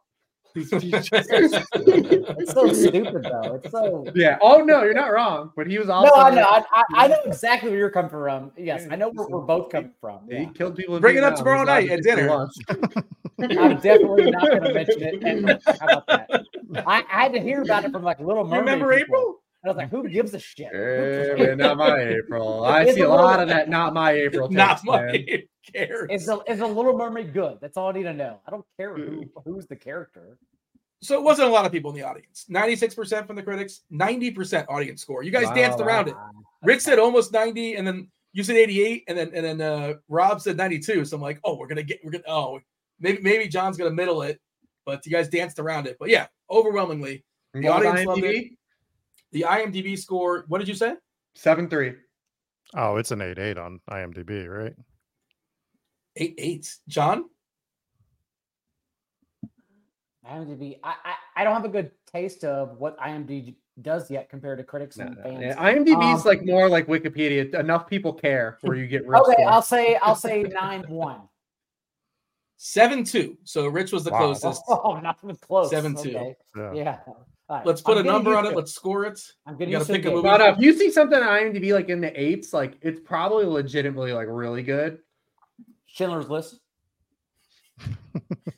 I'll give it a 4.3 out of 5. I thought it was a lot of fun. There were a few missteps, but overall, I enjoyed every version of the Turtles, and I think that's the most important part for the movie. So it's just it's so hard to like grade this compared to like American Animals and Bonesaw Tomahawk or whatever the fuck we watched. Bonesaws, ready? Gosh, man. So I tried. My goal is to group it all in, and then to grade it all in as well. So I'm going to say 8.4 for Mutant Mayhem. Rich, do you have a tight end you're going to comp this to? Yeah, I think there's only one, and it's George Kittle. Hell yeah, that's the perfect tight end. Well, George Kittle's got a low floor, though. Low floor, George Kittle. Kittle is having a good time all the time. There you go. It doesn't matter if he has one catch or 12. George Kittle operates on fun. George Kittle, probably the only tight end that's ever said cowabunga on the field, too, if I were 100%. If there is a tight end that encapsulates, like if you put all the Ninja Turtles together, it's Kittle, all their attributes. I can see that. I'm going to give it a solid B. I never would have watched this on my own. Happy I did. It was good. Fun watch. I'll watch the sequel when it comes out. Like, if Shredder's not in the sequel, though, I'm out. Oh, he's in the sequel. You can't tease me Shredder and not give me Shredder. I want him the entire movie. It probably doesn't hold up, but man, Dean, I want you to watch like the old Teenage Mutant Ninja Turtles. At least the first one. The first one? I saw the first one. Okay. Oh, okay, many years ago. I haven't seen it like in 20 years. The Samurai one is just as bad as when it was released. Don't worry. I mean, the second one isn't good, but it's fun when you watch it because I think it's for us fun. But it's for us fun. If you didn't watch it when it came out, you'd be like, "This is shit." But if you watched it when it came out, you're like, "I love this. I love that Kevin Nash is Super Shredder." Well, I didn't know that. He is. Yeah. Kevin Nash is Super Shredder. This is the Secret of the Ooze, right? Yeah. Yes. That's Ninja Rap. That's Ninja Rap, Dean. You know what? I thought it'd be funny to see what the Rotten Tomatoes score was.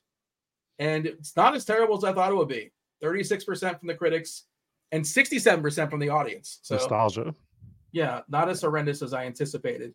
That might be right up there with Good Burger 2, which is now streaming according to my Rotten Tomatoes page and wants me to watch because, the people are clamoring for good. And they know I watch Paramount Plus, and here you go. They're just throwing it at me. Yeah, you did that sequel 20 years later.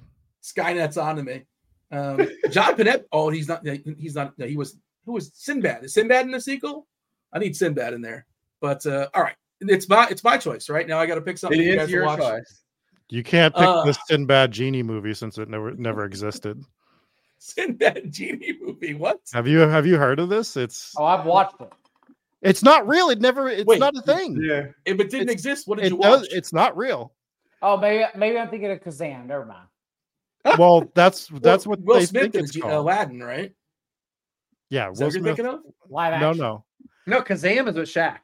It's the exactly. It's the Mandela Effect. Everyone thinks that there's this genie movie with Sinbad. Never happened. Just like the bear. The other one, the big one, is the Berenstain Bears. You read the Berenstain Bears when you were a kid.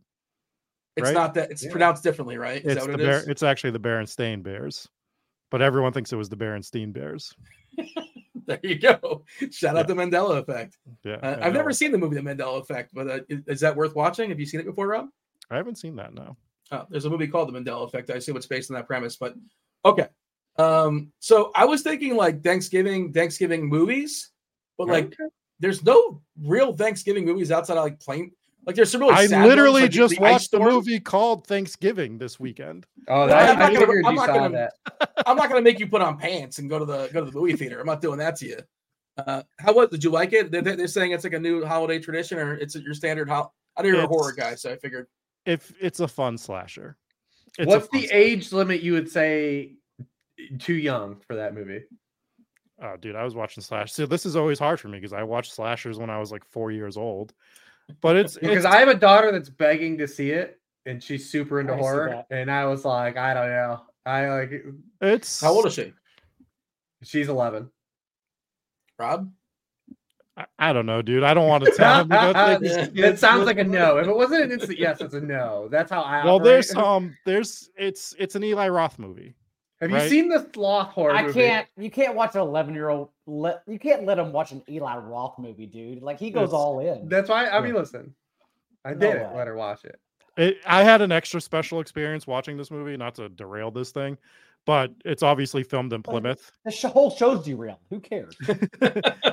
It obviously takes place in Plymouth, Massachusetts, which is like right down the street. And I went to the town of Hanover to watch it. And they're playing up this whole thing. This doesn't spoil anything, but there's like a rivalry in the movie between Plymouth and Hanover. So like right in the beginning, they're like, fuck Hanover. And I'm just like, I'm in Hanover watching this movie. It was like an out-of-body experience. It was amazing. To me, I think the chalk Thanksgiving movie is Planes, Trains, and Automobiles, but I feel like everybody's seen that. Yes. So I just like, but it's a classic if you've never seen it. For whatever reason, a Thanksgiving movie that you may not have seen. The Ice Storm, which is not a happy movie at all. But what an absolute gem from my era, Son-in-Law with Pauly Shore. Oh, I've seen Son-in-Law. Hold up, I'm more of an Encino Man guy. Where the whole thing is he goes to her family's house for Thanksgiving, right? It's like she doesn't have anywhere to go for Thanksgiving, and he goes with her. I blocked that one out, but yeah, I did see Son-in-Law many years ago. Jury Duty is another movie that's popping up in my head. I don't know why I got the whole Rolodex of Pauly Shore movies. Also, just in general, Reeves, explain Pauly Shore to your son. Just one day, try to do it. You can't do it. He was like a huge deal in 1993. Yeah, he was like the biggest deal. And those movies, there's no way they're still funny to like that generation at all. Not a chance.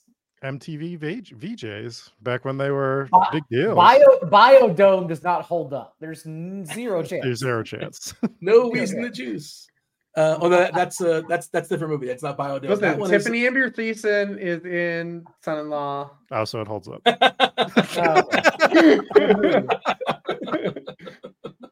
So I was thinking that, and then I was thinking like fun movies, and I was thinking, oh, there's a movie I've been wanting to see. It's in my queue. I don't know why, for whatever reason, I haven't seen it just yet. I had two more. Speaking of fun. So you got a movie you haven't even seen. Yes. And I think it's a fun movie. It's last time I gave a raunchy R-rated comedy, and I think this is also a raunchy R-rated comedy, which they don't make anymore. And it's a brand new one. And it's got the delightful Jennifer Lawrence in it. No Hard Feelings. Have you guys watched No Hard Feelings yet? I have not. My wife actually has been asking to watch this. Okay. John, Rob, have you guys seen No Hard Feelings? Because it's on the Netflix. I believe it's a raunchy R-rated comedy from the year 2023 or 2022. Sounds good. I've not seen it. Let's do it. All right. My old standby, just in case, was Law Abiding Citizen, which is a fun, hilariously bad movie. But you've mentioned that like 3 weeks now. You're like, we should watch Law Abiding. That was on standby because like that feels like a movie that'd be fun to like break down because it's so there's so many absurd things that happen in it if you've never seen it before. But let's go with No Hard Feelings. I feel like we're gonna reach that point at this season, especially if I keep playing Taylor Heineke in our little tournament. So yeah, we'll get there. Don't worry. If I win again, I have a fun movie for you guys. We're gonna be able to play some good quarterbacks on this slate. Daigle already called squatter rights on Gardner Minshew. It's already. Hell yeah! Can't wait. Join by the link will be in the description too. should tell the people to join the contest. The link is in the description on the YouTube. If you guys are still with us, do it to like, do it to subscribe, notifications, all that. Join us. It's a $5 entry fee. If you take it down, you get an entire month free of RG Premium, RotoGrinders Premium. It's not just NFL, but it's all the sports too. So if you're playing NBA, if you're playing PGA, if you're grinding, except NASCAR. Yeah, but you know what? I always say that, but it's not NASCAR season. So I'm pretty sure NASCAR is done until the Super Bowl. If it was NASCAR season, you wouldn't get it. Yeah, but it's only a month long, so it didn't. Just to let you know. Thank you. That is a fair point. If you're listening to this in like 3 months for whatever reason, you missed the tournament. And if you're trying to pre-register these NASCAR tournaments, there's no chance. If you are replaying the Week 12 NFL preview show 3 months from now, please just call my cell phone. And I'll get you out of jail as well. There's going to be some psychopath that goes back and is like, I actually like week 17 of this show. I'm going to go back and listen to all the movie reviews from week one on. My friends talked about Mutant Mayhem, so let's go hear what they had to say. Yeah, exactly. That's right. Rob, tell the people where they can find you. You can catch me over at Spike Week. It's playoff best ball season for the NFL, which is God's game. And you can catch me over at Hometown Ghost Stories, where we told the ghost story of King's Tavern in Natchez, Mississippi last night. And the guy who owned the place, his name was Dick King. So that was a fun story to tell. Was it almost Dick's Tavern? Like it's Dick's Tavern or King's Richard Tavern? King. Which we go with? He went with King's Tavern. Yeah. So I think he chose correctly. Yeah, John probably went right. Where can the people find you? The people can find me at 44.com, and honestly, just go watch the movie and we're all fine. Let's just all talk about movies the rest of our lifetime for 2 hours. I kind of want to vamp too, because I want to go over 2 hours. So yeah, here we go. Now, Reeves, you're good. We're going to make it over two. We made it. Go ahead, Rich. Yeah, sharpfootballanalysis.com. You can use code TAKE71 for 71% off anything the rest of the season. And like Daigle said, while I watch the movies, you can always find me Wednesdays, 9 p.m. with my guys Daigle and Dean, and now Rob. Yes. On behalf of producer Steve, who had to deal with our nonsense for 2 hours, producer Rob, Rich, John, myself, I was Dean. Enjoy Pauly your Shore. Thanksgiving. Good, yeah, Pauly. Shout out Pauly Shore, Ninja Rap, buddy. All right, we got to step aside and get out of here. Save travels for Thanksgiving. Win some money. Do the things. RotoGrinders, Pick 6 Show, Week 12. We're out. Thank you. Holler.